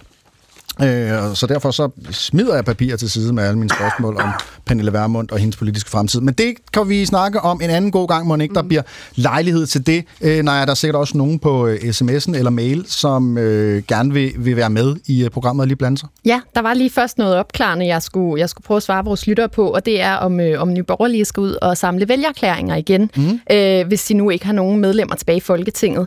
Og så vidt som jeg kan forstå, så skal de det. Øh, og det baserer jeg simpelthen på, hen på, at kristdemokraterne samler vælgererklæringer, hver gang de stiller op til folketingsvalg, når de ikke har haft øh, MF'er inden, og det er det, jeg har kunne finde ud af. Mm. Øhm, I forhold til, til spørgsmål fra lytterne, så vælter det ind. Øh, vi har Marianne Ring, hun skriver, tak for svar vedrørende, hvordan man kommer ind i politisk arbejde. Jeg får, eller I foreslår, at man melder sig ind i et parti. Mit spørgsmål er, på hvor mange punkter må man have en anderledes holdning end det parti, man kigger på? Uh. Øhm, Ja, altså jeg ved ikke, øh, hvem skal jeg vælge, Sofie Carsten Nielsen? Mm. øhm, har du nogensinde skulle, skulle sluge en, en kamel i dit parti, fordi at øh, du har haft en personlig holdning, der ikke har stemt sig overens, og, og hvor går grænsen? Hvor mange kameler må man sluge? Ja, det har jeg. øh, mange gange. Øh, og det er der også øh, andre, der har. Eller også har jeg udtrykt, øh, hvis ikke jeg selv var formand for partiet, at øh, her står jeg altså et andet sted, men sådan her er linjen øh, lagt. Så det skal man være helt rolig med. Man finder ikke et parti, hvor man bare er enig med alt. Og uden at sige partiskifter, altså så ændrer man altså holdning til ting som menneske helt almindeligt i løbet af øh, tiden, øh, og det er jo sådan set også det, der er mening med politik, at lytte til argumenter, blive overbevist om noget, øh, og få mere viden, øh, flere fakta, nye undersøgelser, verden flytter sig, forskningen flytter sig. Det er helt øh, almindeligt, men der er selvfølgelig sådan nogle meget grundprincipielle ting. Hvad for en retning, man gerne vil have, at øh, samfundet, verden, Danmark bevæger sig i. Det er allermest der, man skal føle og synes, at øh, der, øh, det her vil jeg gerne være med til. Og så skal man vide, at inde i sådan et politisk parti, der findes virkelig mange holdninger til mange ting, og de strider altså i mange forskellige retninger. Louise K. Poulsen skriver også ind og, og spørger lidt om det her med, hvordan man skifter holdning, øh, mens man er i politik. Øh, hun skriver, Pernille Vermund fortalte forleden, at hun er blevet klogere og har udviklet sig, siden hun blev valgt. Hun er ikke den første. Jeg mindes for eksempel Lisbeth Bæk Nielsen fra SF med tårer i øjnene efter et møde. Men som vælger savner jeg at høre, hvad det konkret er, der får politikere til at nuancere deres holdninger. For vælgerne kan jo ikke blive flyttet, hvis ikke de får lov til at få samme viden som politikerne. Kan I afsløre jeres egne erfaringer om, hvad der forårsager mm. kovendinger, som ikke kommer helt ud til vælgerne? Mm. Willy, øh, du griner. Altså, hvad, hvad kan ændre ved ens grundsyn i, i din erfaring? Jeg har ændret et helt grundlæggende synspunkt på EU i mit liv. Da jeg var helt ung, øh, der sad jeg i bestyrelsen for Folkebevægelsen mod EF, hed det dengang, i Kolding. Og det var, fordi jeg synes det var forkert, en lille gruppe af lande sluttede sig sammen med en 12 mur rundt om sig og holdt de andre lande ude. Jeg er øvrigt også bekymret for den skandinaviske velfærdsmodel, når den skulle mødes med de sydeuropæiske øh, øh, øh, sådan forsikringsbaserede ordninger. Men bare sige, at det er kun mig, der har ændret sig i det her verden også. EU er blevet det store med optagelsen af de 10 lande i 2002. Nu står vi over for måske næste stor udvidelse. Det er jo ikke, øh, hvis man mener, den danske øh, velfærdsmodel under pres, det er enig i, den er, så er det ikke EU's skyld, så er det nationale politiske beslutninger, der har øh, defineret råd, det økonomiske råderum. Så jeg har flyttet mig, ligesom rigtig, rigtig mange andre har flyttet sig, og det er en kombination af ens egne øh, erfaringer og oplevelser, men også af, at verden flytter sig. Og prøv at høre en gang, jeg synes, det er ærgerligt, hvis politikere skulle være de eneste mennesker på den her jord, der undervejs i et langt liv øh, fraskriver sig retten til at lære noget og blive klogere. Alle, vi, vi flytter os jo alle sammen i det her liv, heldigvis. Og Carsten, øh, jeg tænkte, om du måske kunne sige en lille smule om, hvilke refleksioner du tænker, man gør sig som politiker, øh, når man rykker grundholdning i noget, som man måske har været ude at sige til valget. Øh, der er i hvert fald en lytter, der skriver ind og spørger, burde der være en karantæne, før man kan skifte til et andet parti? Jeg kan ikke hitte redde i, hvem der er hvor. Altså burde der ud af respekt for de vælgere, der har stemt på en, for eksempel Pernille Vermund i, i Nye Borgerlige, være en eller anden karensperiode, hvor hun siger, okay, i det her term går jeg ikke over til LA, fordi det er simpelthen ikke det, dem, der har stemt på, har tænkt, at, at de stemte på, da de stemte på mig. Altså jeg synes, det er min personlige holdning, at, at man... Øh, øh og hvis jeg, jeg tror ikke, jeg kommer til at skifte parti, men hvis jeg sad i Folketinget, og, så vil jeg ikke skifte til et andet parti, så vil jeg øh, altså, øh, melde mig ud, øh, og så øh, skifte til det andet parti og stille op igen. Altså, det, det synes jeg er den rigtige måde at, at gøre det på. Men, men grundloven er jo meget klar det er meget individuelt. Øh, jeg har også nogle gange svært ved at finde ud af, altså øh, nu følger jeg lidt, jeg følger stadigvæk meget med i dansk politik, men jeg følger noget mindre med, end da jeg var, da jeg var en del af det. Jeg har nogle gange svært ved at finde ud af, altså hvor, hvor er folk henne, og, øh, og, og, og, øh, og hvorfor. Og det, det, det er jo altså et problem, fordi det underminerer tilliden og stabiliteten, hvis det sker i, øh, i alt for stort øh, omfang. Husk også, du kan skrive ind, du skriver bare til 1212, skriv P1 mellemrum, og så din besked.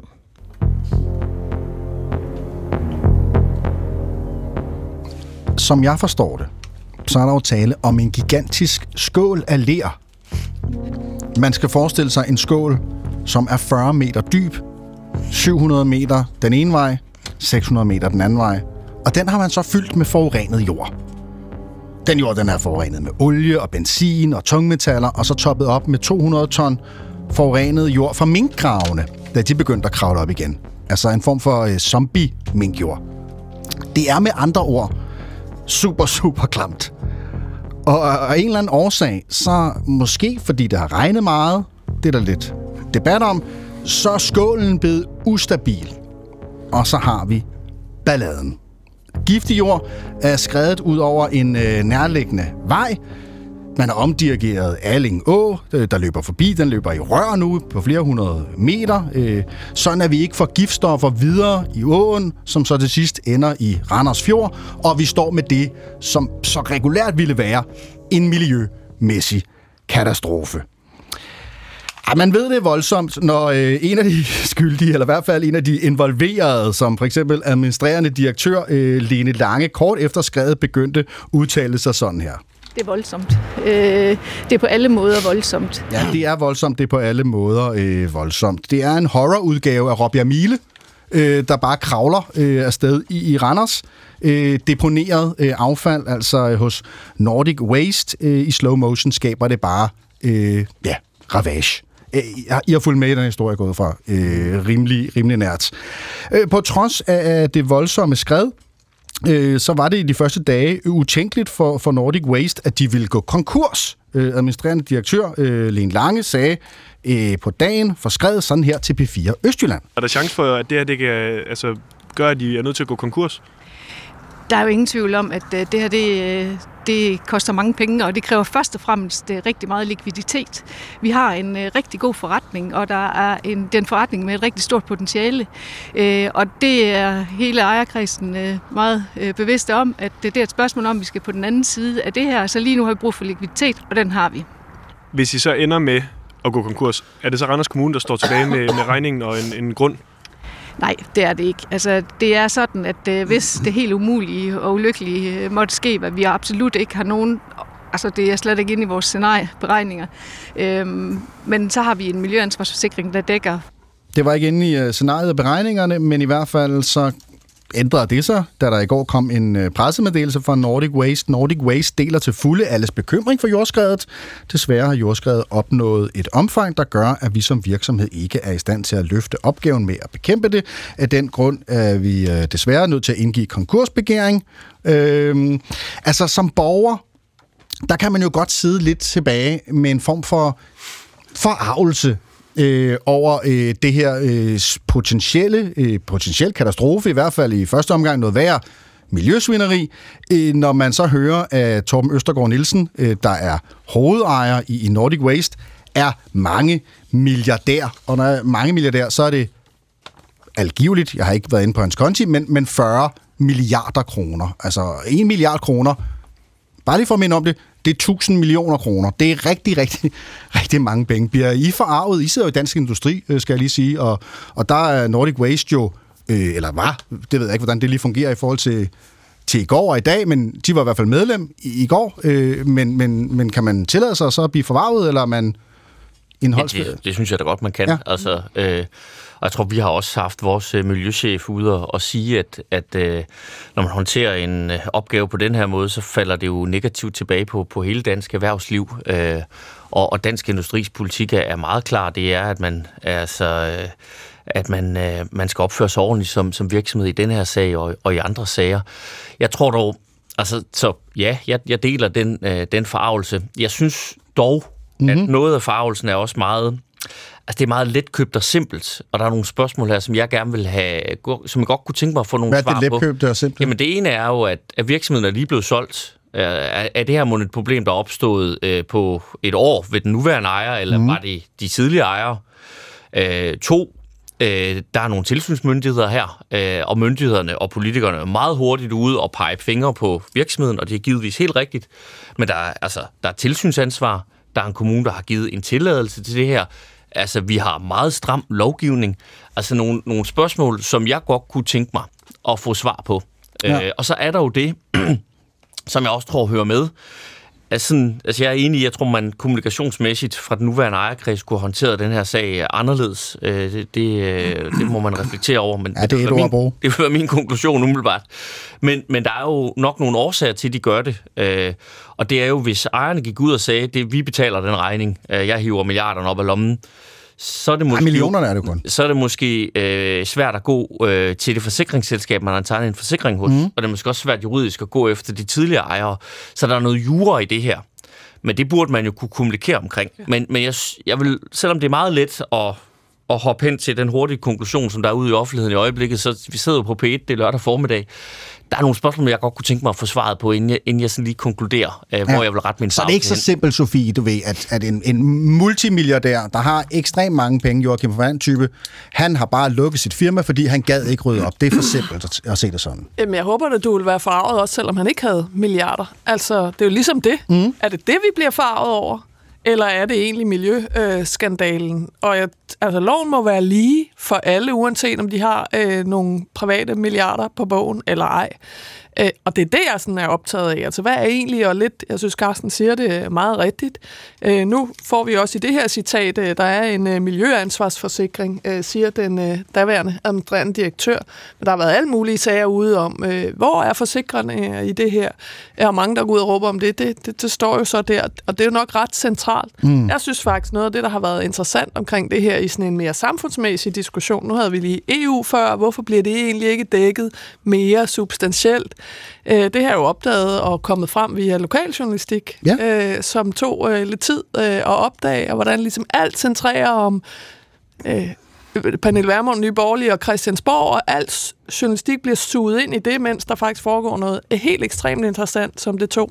Som er meget vigtigere, før, faktisk, Som ja. er Ja. Ej, jeg synes nu også, det grotesk har, har, været en, en følgetong, i hvert fald i... Efter, Hmm. at det blev stort nok. det er klart, selvfølgelig, det skal lige opdages. i ugevis, havde de stillet spørgsmål til det her loka- lokaljournalist. Vi har kun to minutter til, til radiovisen, og, og så mange ting, vi kunne have snakket om her. Øh, mm, Torben Østergaard her, Nielsen, som er, er, er det hovedejeren, ikke Willy? Altså, nu siger, nu siger siger, Carsten siger, at han er lige købt det, og, og det betyder ikke noget, at han, er milliardær, siger Sofie. Det er okay, fair nok. Men hvis man så lige researcher op på, på ham, så er han også manden bag øh, Danbunker, Øh, og hvis folk ikke kan huske det, så var det dem, der øh, savnede brændstof, sejlede brændstof, brændstof til, til Syrien, så når Putin han kunne flyve rundt og bombe øh, befolkningen dernede. Altså, farver det så øh, sagen i, i den ondskabsfulde millionærscenarie, øh, øh, milliardærscenarie, eller, eller skal, skal vi også skille det ad? Jeg bliver, jeg bliver, jeg bliver forarvet over, over en sag som den her. Det vil jeg godt sige. Øh, jeg skal nok lige vende tilbage til de familien omstændigheder. Skal du gøre det hurtigt, for vi nærmer os?